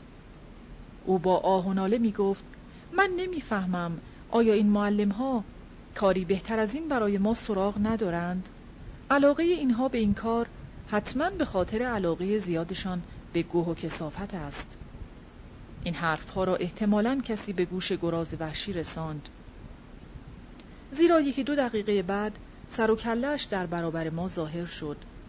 او که مثل آدمهای دیوانه به نظر می رسید دانش آموز گناهکار را وحشیانه کتک زد اول با مشتهای گره کرده توی سر و صورتش زد و بعد هم با لگت به جانش افتاد. پسرک بیچاره حسابی لط و پار شده بود اما معلم دیوانه دست بردار نبود. او به نگهبانها دستور داد که پسرک مجروح را به داخل حوزچه فاضلاب توالت صحرایی بیاندازند. پسرک برای یک مدت طولانی داخل حوزچه دست و پا می‌زد اما نمی توانست خودش را از آنجا بیرون بکشد و کسی هم نبود که کمکش کند. معلم که از کار خود راضی به نظر می رسید پس از مدتی پسرک را در حوزچه تنها گذاشت و از محل دور شد. دوست بیچاره من هر کاری کرد که خود را از این وضع نجات بدهد موفق نشد. او آنچنان وضع غمانگیز و رقتباری داشت که هیچ کس حاضر به بیرون کشیدن وی از حوزچه فاضلاب و پانسمان کردن زخمهایش نبود. پسرک چند روز بعد مرد بدون اینکه خانوادهش از جریان مطلع شوند. ما هرگز از جزئیات قضیه با خبر نشدیم اما این داستان پایان بندی غمانگیز دیگری هم داشت. مادر پسرک که خیال می‌کرد بچهش را برای مدتی مجازات و زندانی کردند به گراز وحشی مراجعه می کند و گریه کنان از او می خواهد که پسرش را به وی بازگرداند. گراز وحشی هم در پاسخ و به خونسردی هرچه تمامتر می گوید این بچه حرفهای زشت و نفرت انگیز زده بود که باید تنبیه می شد و در مورد مرگش هم باید بگویم که خب ما مسئول مردن او نیستیم. گراز وحشی بعد از گفتن این حرفها با اردنگی زن داغ دیده را از اتاقش بیرون کرده بود گراز وحشی طوری رفتار می کرد که انگار ما حیوانیم نه انسان. او هیچ, او هیچ وقت یادش نمی رفت که این بزرگواری مهم خودش را به ما یادآوری کند که از آنجا که والدین شما عناصر ضد انقلابیاند لذا همگیشان را باید کشت. شما را هم که بچه های این تبهکاران هستید باید کشت. لیاقت همگیتان مرگ است اما شما شانس بزرگی آورده اید زیرا حزب و رهبر کبیرمان تصمیم گرفتند با شما مهربانانه و بزرگوارانه برخورد کنند. رهبر سخاوتمندمان به شما این بخت و فرصت را داده که خودتان را اصلاح کنید. شما باید ممنون و سپاسگزار ایشان باشید اما در عوض باز هم دست به جنایتهای بیشتری می‌زنید. شما پشت سر هم اقدامهای جنایتکارانه می کنید و به همین دلیل هم هرگز مورد عفو قرار نخواهید گرفت همگی ما با شنیدن این حرفها چشمهایمان را به پایین می دوختیم و در دل مرگ شکنجگرمان را آرزو می کردیم پسرها و دخترهای کلاس بدون هیچ گونه تبعیضی هدف خشونتها و قصاوتهای گراز وحشی قرار می گرفتند. تنبیه مورد علاقه او به این شکل بود که دانش آموز خاطی را وامی داشت که در برابر چشمان همکلاسی هایش چهار دست و پا روی زمین بخزد و مدام بگوید من سگ هستم من سگ هستم. دو معلم زن ما خشونت کمتری از خود نشان می‌دادند. یکی از آنها پنجاه و چند ساله و چاق بود. اسمش را گذاشته بودیم کلم چینی. او با وجودی که از همه معلم های مرد ما زوردارتر بود اما در کتک زدنهایش خشونت کمتری به کار می برد. با این حال تخصص این خانم معلم نیشگون گرفتن بود این نیشگون ها همیشه یک لکه کبود بزرگ روی پوست بچه ها به جا می گذاشت. او علاقه زیادی داشت که از این تخصص کوچک خود به طور مداوم استفاده کند و به همین دلیل ما حواسمان را جمع می کردیم که حتی المقدور نزدیکش نشویم و دور از دسترس وی باشیم دیگر معلم زن ما جوانتر و حدوداً سی و چند ساله بود. او قوی و زوردار نبود اما همه سعیش را می کرد که اینطوری به نظر بیاید. او غالبا سر بچه ها داد و فریاد می کشید اما ندرتا خشونتی در صدایش احساس می شد. این خانم معلم هر از چند گاه که از جیغ کشیدنهای دیوانوارش خسته می شد با خطکش می‌زد به کف دستهایمان. منتها ضربات خطکش او در قیاس با جیغ و فریادهایش کمزورتر بود. حیف او بعد از دو سال اردوگاه را ترک کرد تا بچه‌ای به دنیا آورد. جدای از این دو زن و معلم دیگری که من همچنان ممنون و مدیون او هستم بقیه معلم موجودات وحشی و خشنی بودند. گراز وحشی با آن کتک زدنها و خشونتهای انان گسیختش موجود واقعا خطرناک و روانپریشی بود. روباه پیر نیز به نوبه خودش از ابراز خشونتها و قصاوتهای سادیستی هیچ عبایی نداشت. او به شکلی روشمند ما را کتک می‌زد. تکنسیان ماهری بود در شکنجه و آزار دادن. او همواره در پی یافتن راهها و شیوه های تازه‌ای بود تا میزان درد و رنج قربانیهایش را به حد اکثر برساند. مثلا یک بار موقعی که دستهای ما بر اثر کندن پوست گردو سیاه شده بود مجبورمان کرد که دستهایمان را محکم روی زمین بمالیم تا تمیز شود او بالای سرمان ایستاده بود و اگر تشخیص می‌داد که این وظیفه را درست و حسابی انجام نمی دهیم بلافاصله دستهایمان را زیر پوتینهایش له می کرد. اعتماد میان دانش آموز و معلم تحت چنین شرایطی مطلقا امکان ناپذیر بود. چگونه امکان داشت ما به معلمی اعتماد کنیم که باعث مرگ همکلاسیمان شده بود؟ تنها احساسی که ما را به این معلم ها وصل می کرد نفرت مداوم بود و بس ما نمی توانستیم تکبر و نخوت این به اصطلاح آموزگاران را تحمل کنیم و همینطور غرور مسخرهشان را به هنگام دوچرخ سواری در اطراف اردوگاه یادم هست معلمی که ما او را جوانک مینامیدیم در یکی از روزه های زمستان با دوچرخه آخرین مدل خود وارد حیات مدرسه شد. او برای خودنمایی ترمز پرسر و صدایی کرد اما همین باعث سرخوردن دوچرخش و فرو رفتن آن در گلولای شد. ما با دیدن این صحنه از خنده روده بر شدیم. این معلم احمق که چهرهش از شدت عصبانیت سرخ شده بود با چوب به دنبال ما افتاد تا کتکمان بزند. همه نگهبانهای اردوگاه از حق داشتن دوچرخه برخوردار بودند. به این دوچرخه ها سیگال می گفتند. داشتن دوچرخه سیگال نماد تشخص و نشانه ای از برتری نگهبانها نسبت به زندانیان اردوگاه بود. زندانیانی که مجبور بودند با کفش های پاره پوره و یا با پارچه های که به دور پایهایشان میپیچیدند این ور و آنور بروند. دوچرخه های سیگال برخلاف قالب محصولات ساخت کره شمالی پردوام و با کیفیت بودند.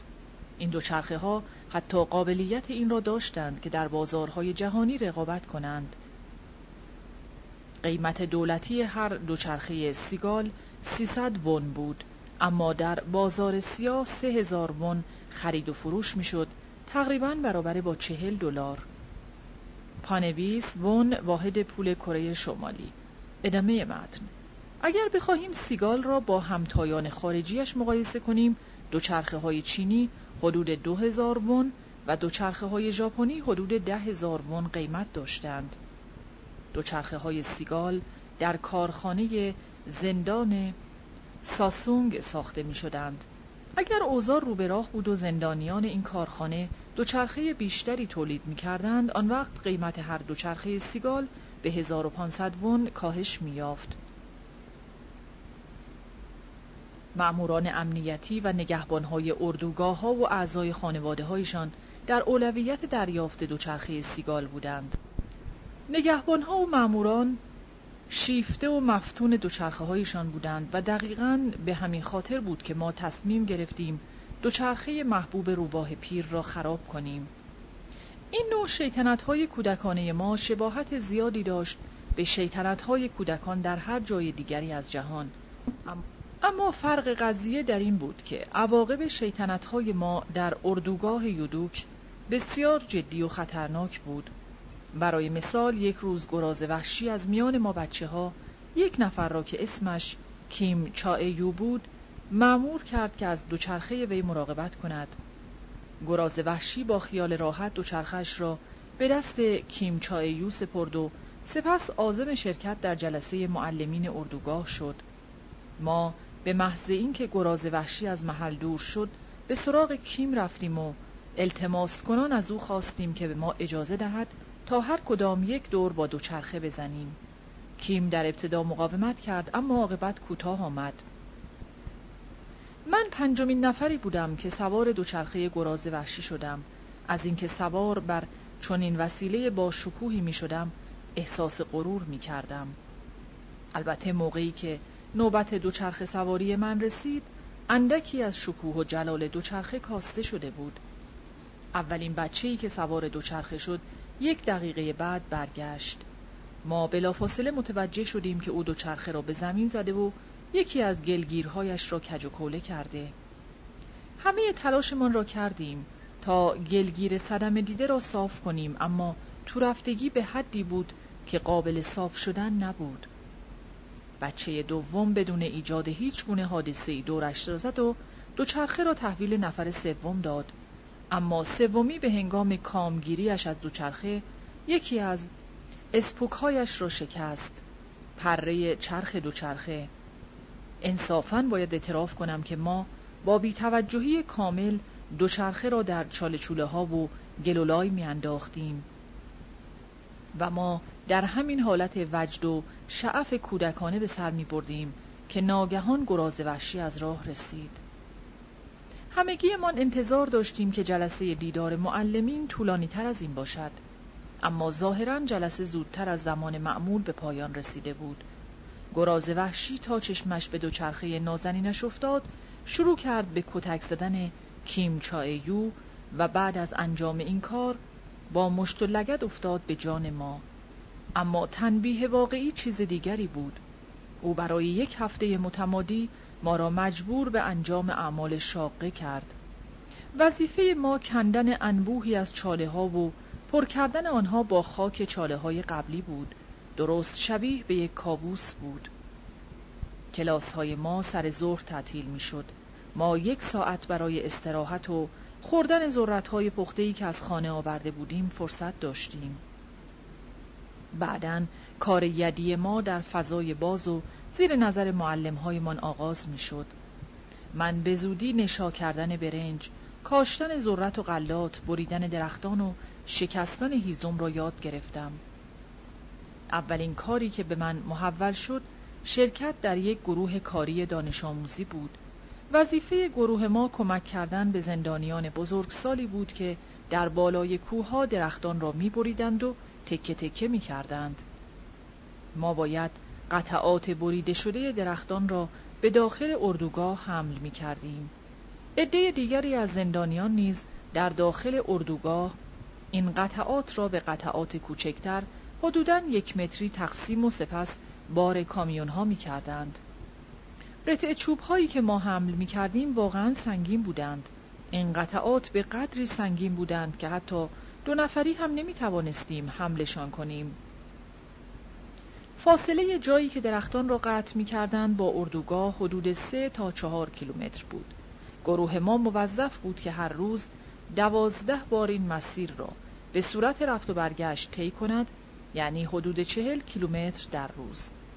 طی کردن نیمی از این مسیر راحت بود اما تحمل نیمه دوم که باید قطعات سنگین چوب را روی شانه های من حمل می کردیم واقعا مشکل و طاقت فرسا بود. این چهل کیلومتر سهمیه کاری روزانه ما بود و باید حتما انجامش می‌دادیم. انجام این کار حتی برای قوی ترین و خوشبنیه ترین بچه ها نیز دشوار بود تا چه رسد برای من بچه شهری. این اولین کار بدنی بود که من تا آن زمان انجام داده بودم. این احساس را داشتم که چون این کاری مطلقا از عهدهام ساخته نیست. من در دور سوم کاملا از پا افتادم. از بچه‌ای که با من کار می‌کرد خواستم یکی دو دقیقه صبر کند تا نفسم بالا بیاید او قرقر کنان پذیرفت نشستم ناگهان در یک لحظه پرده سیاهی جلوی چشمم را گرفت و بعد نقش بر زمین شدم. حدود یک ساعت بیهوش کف زمین افتاده بودم. موقعی که بیدار شدم بچه های عضو گروه دورم را گرفته بودند. همگی آنها از دست من عصبانی بودند. ما نیز مثل بزرگترها در گروه های پنج نفره کار می کردیم. اگر یکی از اعضای گروه بیمار می شد یا به هر دلیلی از ادامه کار باز می ماند، راندمان کاری گروه پایین می آمد و به این ترتیب همه اعضای گروه مجازات می شدند. مسئولیت فردی هیچ معنا و مفهومی نداشت. کار هر نفر صرفاً بخشی از بازده گروهی به شمار می رفت. بر اساس مقررات اردوگاه اعضای هر گروه کاری باید سهمیه کاری روزانه خود را به طور کامل انجام می‌دادند. هیچ عذر و بهانه‌ای از قبیل بیماری یا ناتوانی جسمی پذیرفته نمی‌شد.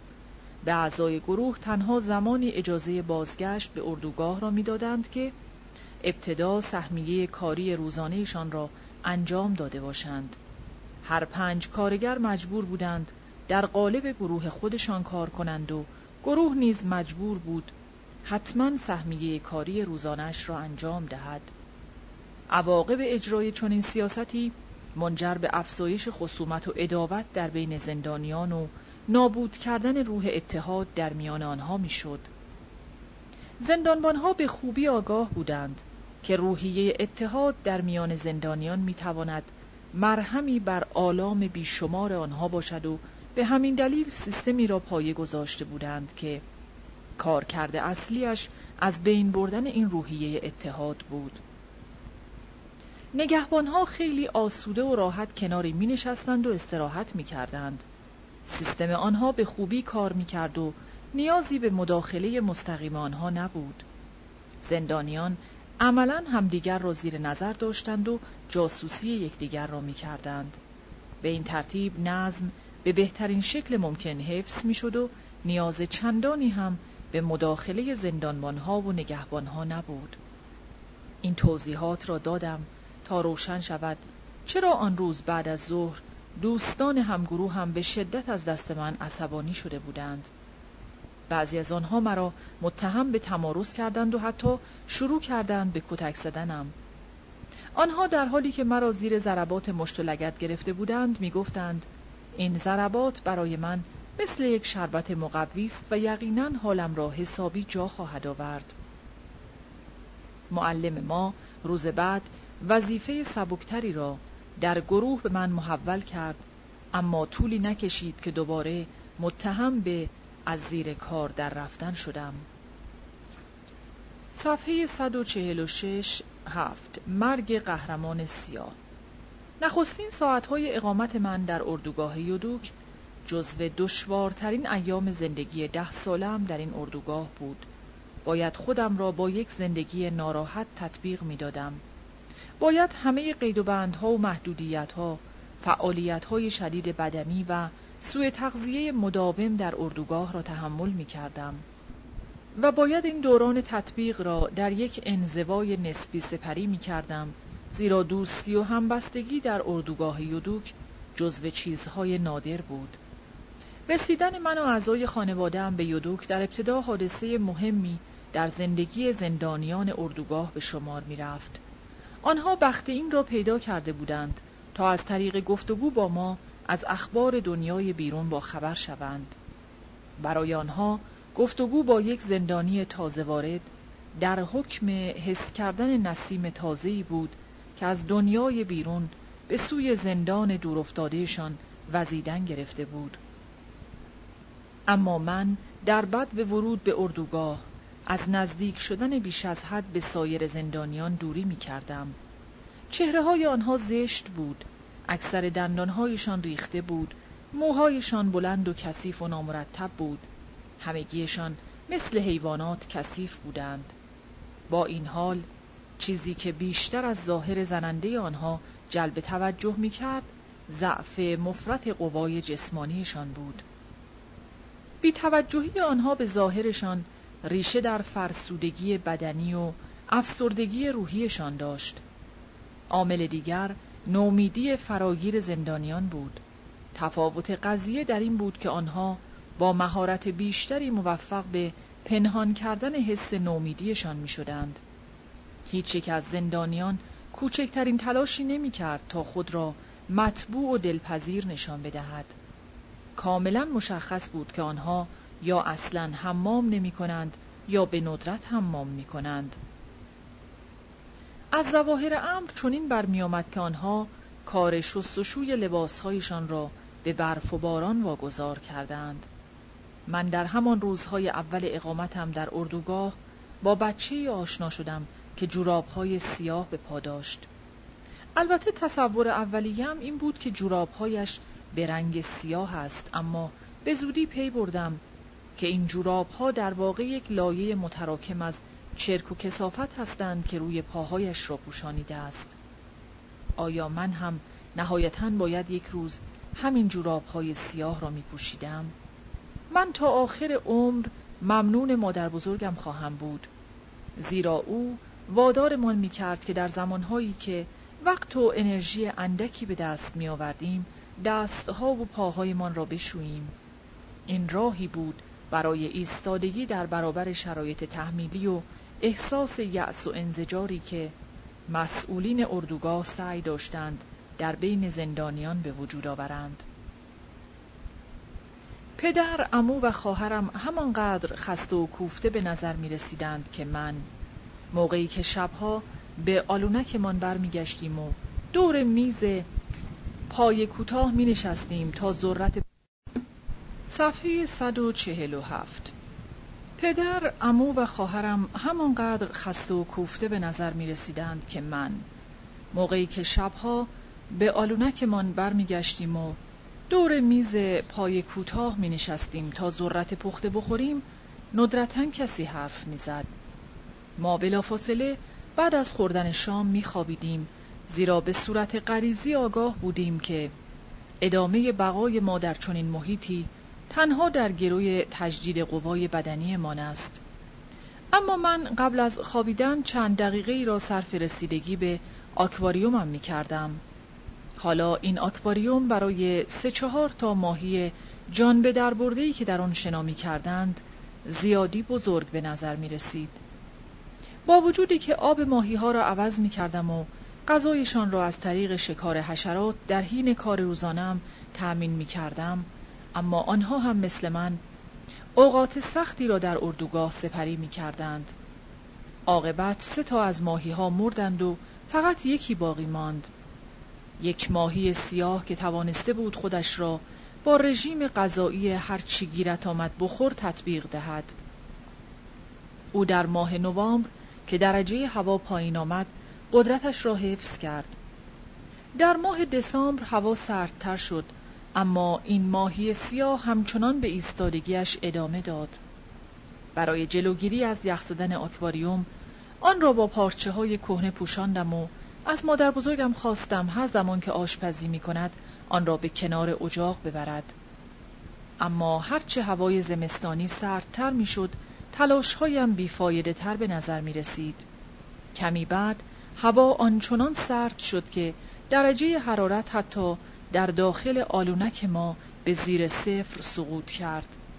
شبها از فرط سرما در زیر پتوهایمان می لرزیدیم.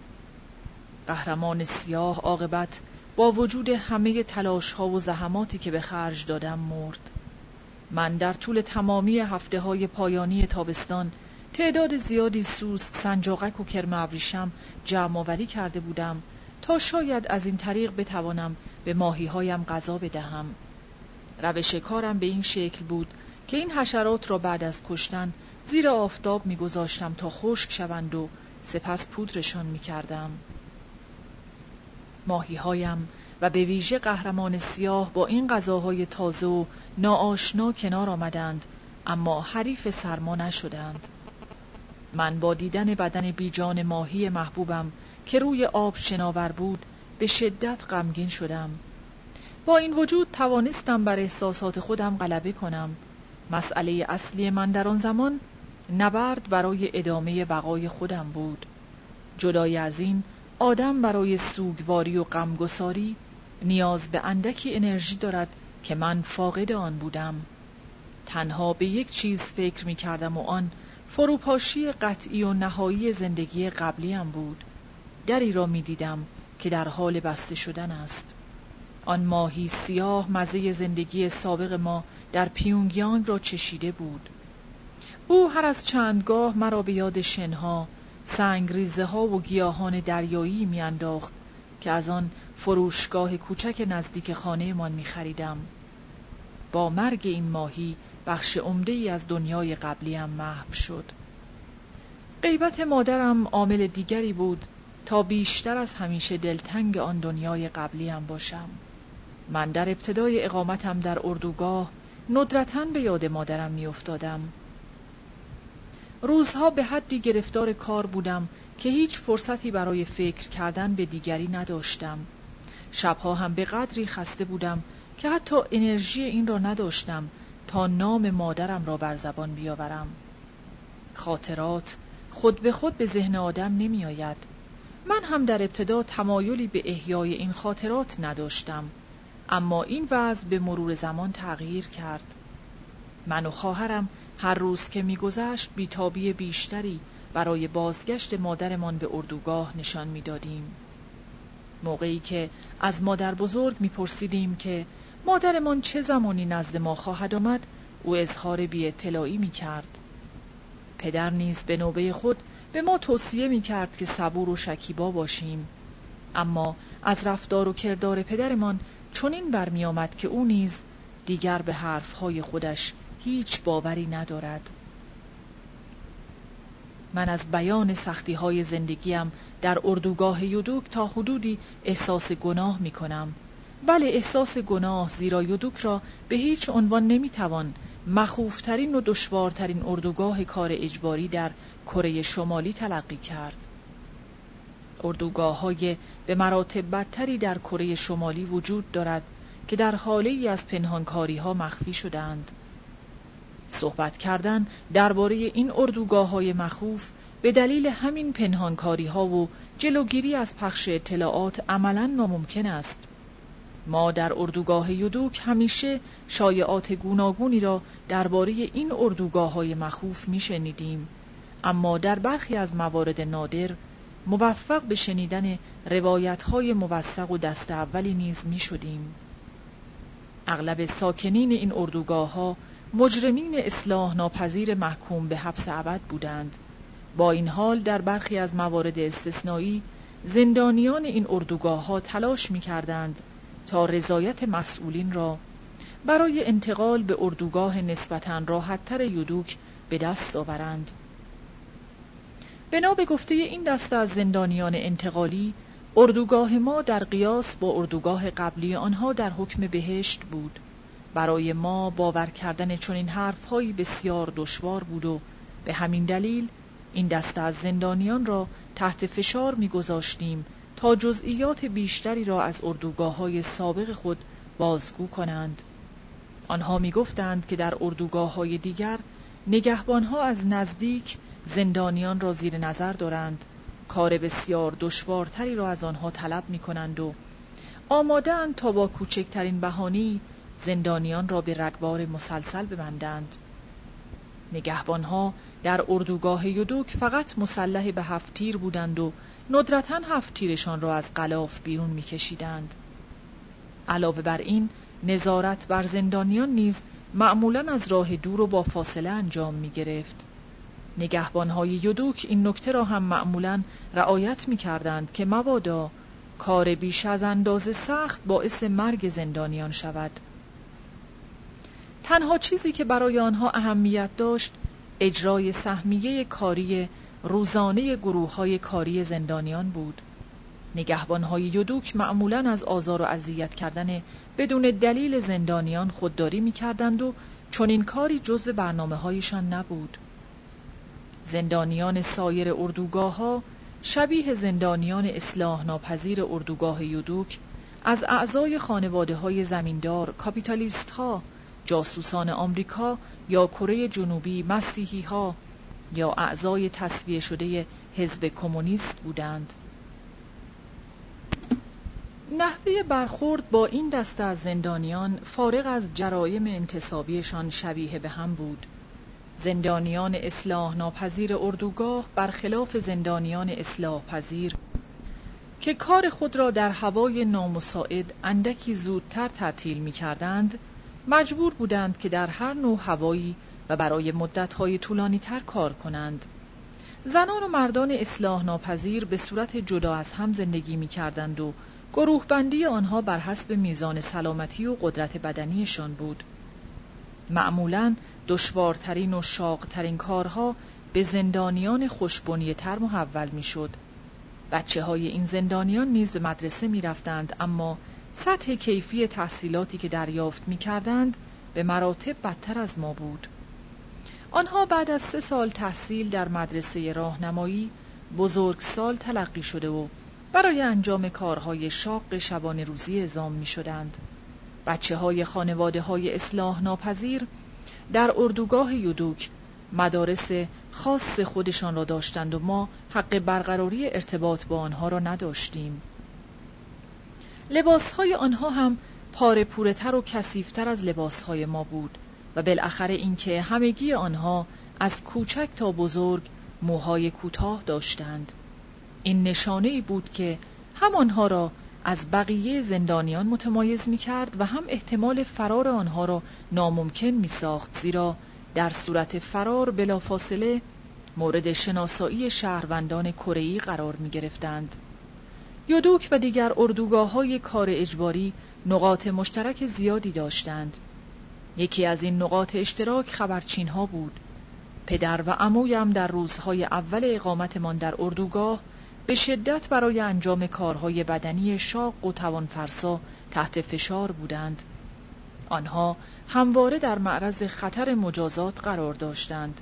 در صورتی که کوچکترین حرکت اشتباهی از آنها سر می‌زد به انجام کار اضافه یا اقامت در زندان انفرادی که چیزی شبیه به یک جعبه بود محکوم می شدند.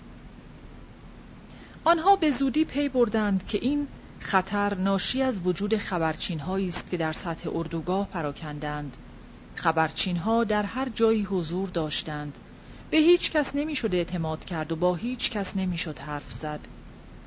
زندانیان قدیمی اردوگاه گهگاه به پرسش های ناشیانه پدرم و عمویم میخندیدند پرسش هایی که جز گرفتاری بیشتر برای آنها ثمری از پی نداشت تنها توصیه همبندی های پدر و عمویم این بود که صبور و شکیبا باشند. توصیه درستی بود زیرا این دو به زودی یاد می گرفتند که چگونه باید یک خبرچین را تشخیص داد. آنها تا آن هنگام باید افکارشان را نزد خودشان نگه می داشتند به زودی معلوم شد که خرد جمعی حاکم بر اردوگاه کاملا درست است.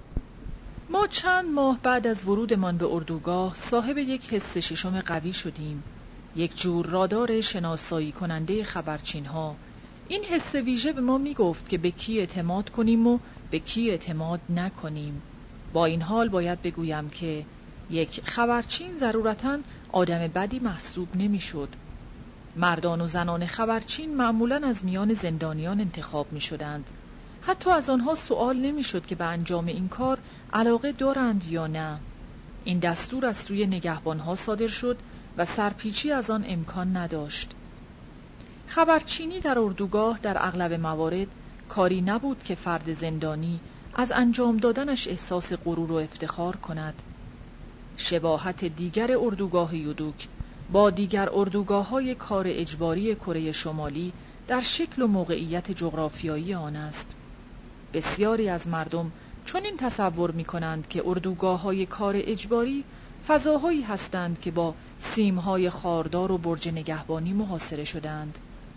اما یودوک مثل دیگر اردوگاه های کره شمالی یک قرارگاه بازوگشوده است. در واقع مزارع رودخانه ها، تپه ها و کوه های اطراف این اردوگاه همان کاری را انجام می دهند که موانع ساخته دست انسان. یودوک از زمان افتتاحش در سال 1959 عملا بزرگترین اردوگاه در نظام اردوگاهی کشور بوده است. وزیر دفاع کره شمالی بانی و مؤسس این اردوگاه بود. او به هنگام دیدار از این منطقه تحت تأثیر موقعیت جغرافیایی ویژه آن قرار گرفت. حکومت کمی بعد چندین جوخه از زندانیان را به منطقه اعزام کرد تا تعدادی ساختمانهای دائمی در آنجا بسازند. این ساختمانها شامل پست های نگهبانی و بازرسی، خانه های مسکونی برای نگهبانها و خانواده هایشان، فروشگاه ها و مدارس می‌شد. بعد از تکمیل ساختمان ها تنها کاری که باید می‌شد ساختن دهکده ها یا همان آلونک ها بود. این آلونک های چوبی از قطع چوب های زائد ساختمانی ساخته و آماده شدند. در مرحله آخر نیز دهانه ورودی به دره ای را که اردوگاه در کف آن احداث شده بود مسدود کردند. ای که من در آن زندگی می کردم حدوداً چهل کیلومتر با کوه پایه های اطراف فاصله داشت که تقریبا برابر بود با یک روز پیاده روی. این کوه پایه ها در واقع مرزهای محدود کننده اردوگاه بودند. من طی انجام کارهای روزانم در کوهستانهای اطراف اردوگاه این تخمین مکانی و زمانی را زده بودم. بعدها که مأموریت های کاری هم به دیگر مناطق گسترش یافت موفق شدم یک تصویر کلی از موقعیت جغرافیایی اردوگاه در ذهنم به وجود آورم اما از آنجایی که به ما ندرتا اجازه رفت و آمد به مناطق اطراف را می‌دادند لذا اطلاع من از موقعیت جغرافیایی اردوگاه محدود بود نمی توانم ادعا کنم که یودوک و مناطق اطرافش را به طور کامل می شناسم. من همچنان از بابت نشناختن کامل و همه جانبه جایی که برای ده سال در آن زندگی کردم احساس تأسف می کنم. از نظر ما انزوا و دورافتادگیمان یک امر تقریبا عادی بود. ما این را هم می دانستیم که انزوا حسی است که همه زندانیان در هر کجا و در هر سن و سالی در آن شریکند. اما در اردوگاه یودوک برخلاف رویه معمول در بسیاری از زندانها به زندانیان اجازه دریافت نامه یا محموله های پستی را نمی‌دادند. طی ده سال دوران بازداشتم در یودوک حتی یک بسته یا نامه پستی هم دریافت نکردم. من در محل زندگیم احساس انزوا می کردم. حتی نمی‌دانستم که موقعیت مکانی و جغرافیایی این محل کجاست. می‌دانستم افراد دیگری هم در اردوگاه یودوک زندگی می کنند اما اجازه آشنایی با آنها را نداشتم. همه اینها غیر انسانی و ظالمانه بود. مسئولین اردوگاه فقط در پی این نبودند که ما را نسبت به محیط اطرافمان در جهل و بیخبری نگه دارند. آنها به توسل به این شیوه در عین حال به هویت شخصی تک تک ما حمله می کردند. مجموعه اطلاعات من از یودوک آن هم بعد از ده سال اقامت در این اردوگاه صرفاً به موارد اندک زیر محدود می شد. ده دهکده یودوک چهار دهکده برای اصلاح پذیرها و شش دهکده برای اصلاح ناپذیرها باید توضیح بدهم که اصلاح ناپذیرهای یودوک در واقع همان جنایتکاران سیاسی بودند که در یک منطقه به شدت تحت مراقبت زندگی می کردند. این افراد را از ما جدا کرده بودند. تعداد زیادی تپه و سیمهای خاردار مرز جدا کننده ماوانها بود. اصلاح ناپذیرها همگیشان محکوم به تحمل حبس ابد بودند. آنها می‌دانستند که هیچ وقت از اردوگاه مرخص نخواهند شد. می‌دانستند که تا آخرین لحظه حیات در همین اردوگاه باقی خواهند ماند و هرگز به عنوان یک شهروند معمولی به جامعه باز نخواهند گشت. بچه های آنها نیز قربانی سرنوشت تلخ والدینشان بودند. بنا به گفته تبلیغات مداوم حکومتی خشک کردن بذرها و نهالهای ضد انقلابی و ریشهکن کردن آنها و نابودی تک تک این عناصر فاسد یک امر عاجل و ضروری بود. واژه‌ای که مقامات کره شمالی از آن برای توصیف این عملیات استفاده می کردند واژه مایولهادا به معنای نابودسازی بود. این زندانیان به دنیای اشباه و موجودات خیالی پرتاب شده بودند. این دنیا به حدی آری از امید بود که حتی از ساکنینش نمی‌خواستند. عکس ها و پورتره های کیمیل سونگ و کیم جونگ ایل را سر دست بگیرند یا درس های انقلاب کیمیل سونگ را فرا بگیرند و یا در جلسات انتقادی و انتقاد از خود شرکت کنند. درست است که این کارها پوچ و آزار دهنده بود اما حداقل اذعانی بود بر این واقعیت که افرادی که انجام چنین وظایفی از آنها درخواست می شود شهروندانی هستند شایسته بازپروری. شهروندان منحرفی که فرصت دوباره در اختیارشان گذاشته شده تا دوباره به آغوش حزب بازگردند. اما زندانیان اصلاح ناپذیر شامل چنین تعاریفی نمی شدند آنها از نظر مقامات حزبی و حکومتی صفر کامل بودند. تنها ارزش آنها یاری رسانی به نیروی کار بود تا هنگامی که زمان مرگشان فرا برسد حدود هفتاد درصد از ساکنین اردوگاه یودوک از گروه اصلاح ناپذیرها بودند حکومت کره شمالی حتی زندانیان اصلاح ناپذیر را هم به رده های مختلفی تقسیم می کرد. من هرگز نفهمیدم که ملاک اصلی برای این رده بندی ها چیست اما بسیاری از زندانیان تایید می کردند که برخی از زندانیان اصلاح ناپذیر محکوم به انجام کارهای خاص و بعضا مرگبار شده بودند تا هرچه زودتر بمیرند. این بدبخت ها معمولا برای کار به مکانهای بزرگ و بسیار دور افتاده ازام می شدند.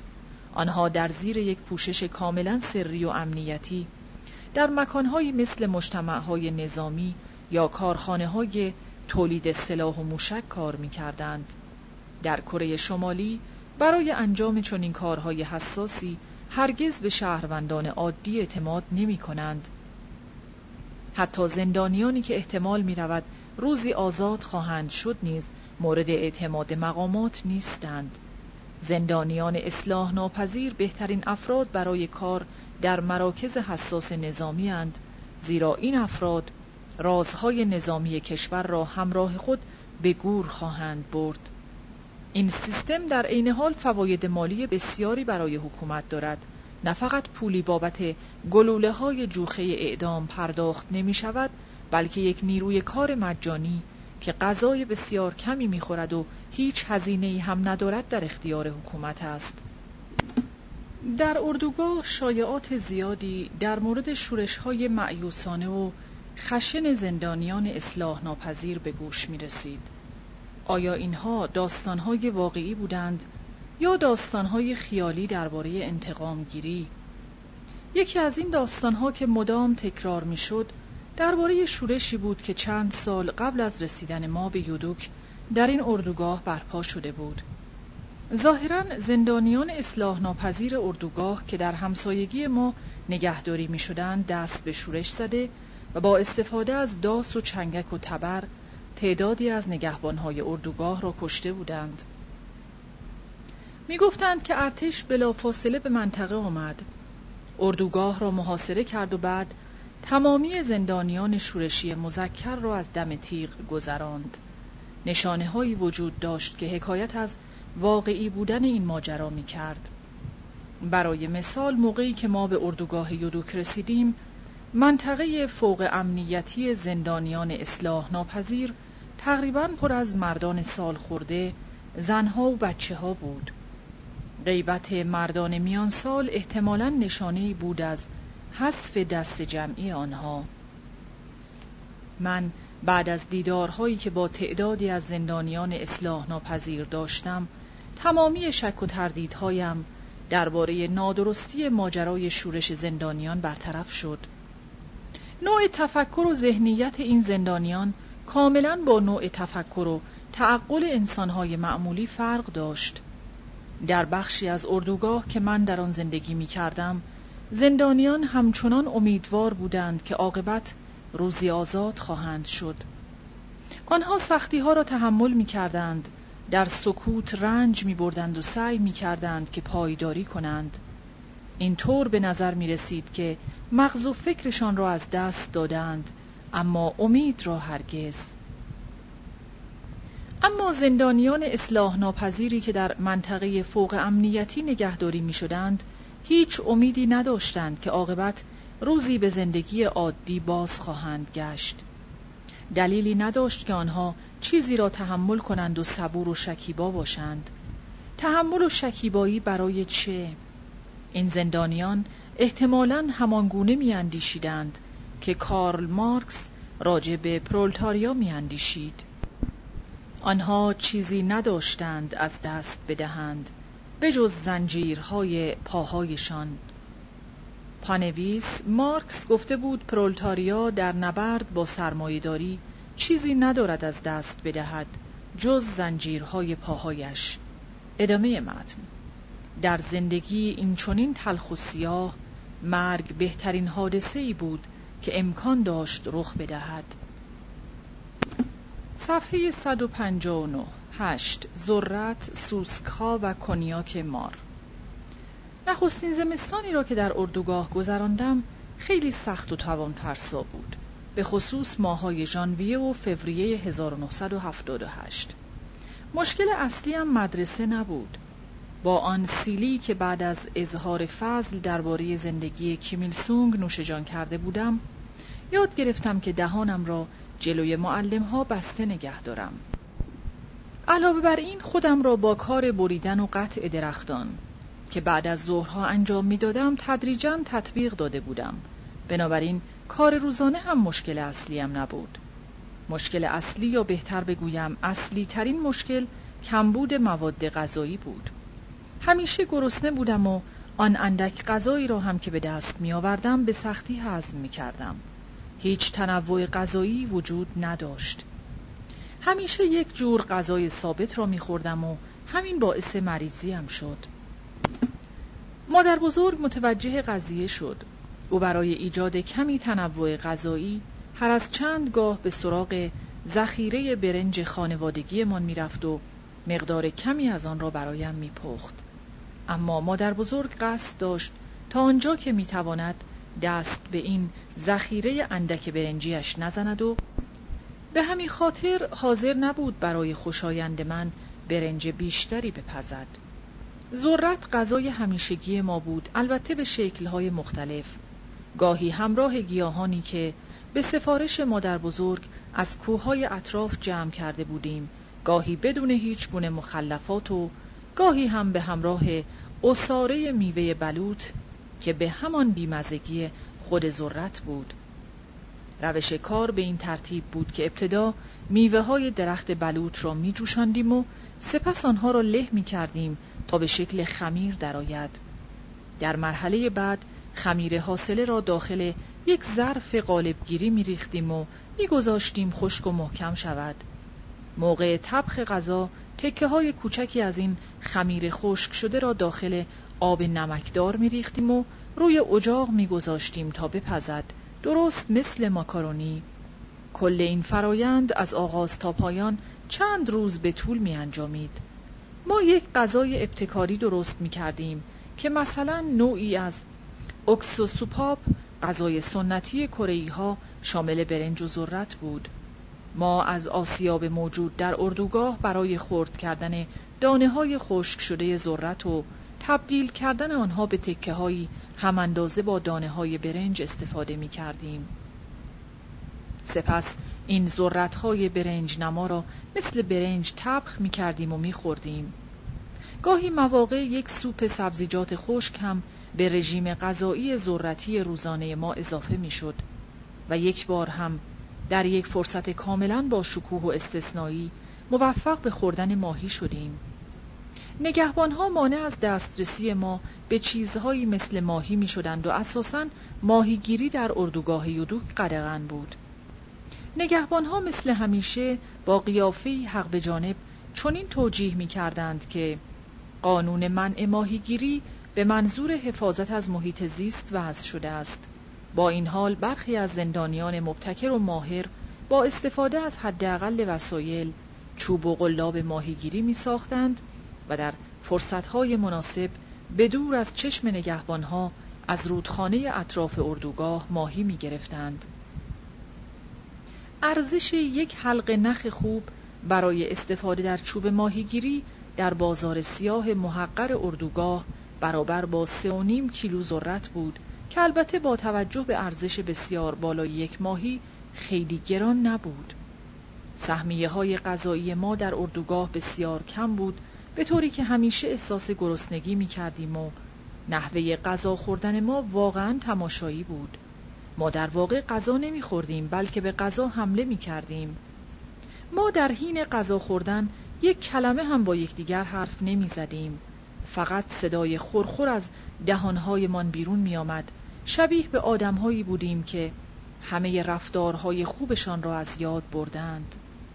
ما از پیونگ یانگ مقداری وسایل و ظروف آشپزخانه همراه خودمان آورده بودیم اما تدریجا همه آنها یا شکستند یا کج و کوله و بلا استفاده شدند نهایتا مجبور شدیم از وسایل و ظروف نازلی استفاده کنیم که از سوی مسئولین اردوگاه بین زندانیان توضیع می‌شد.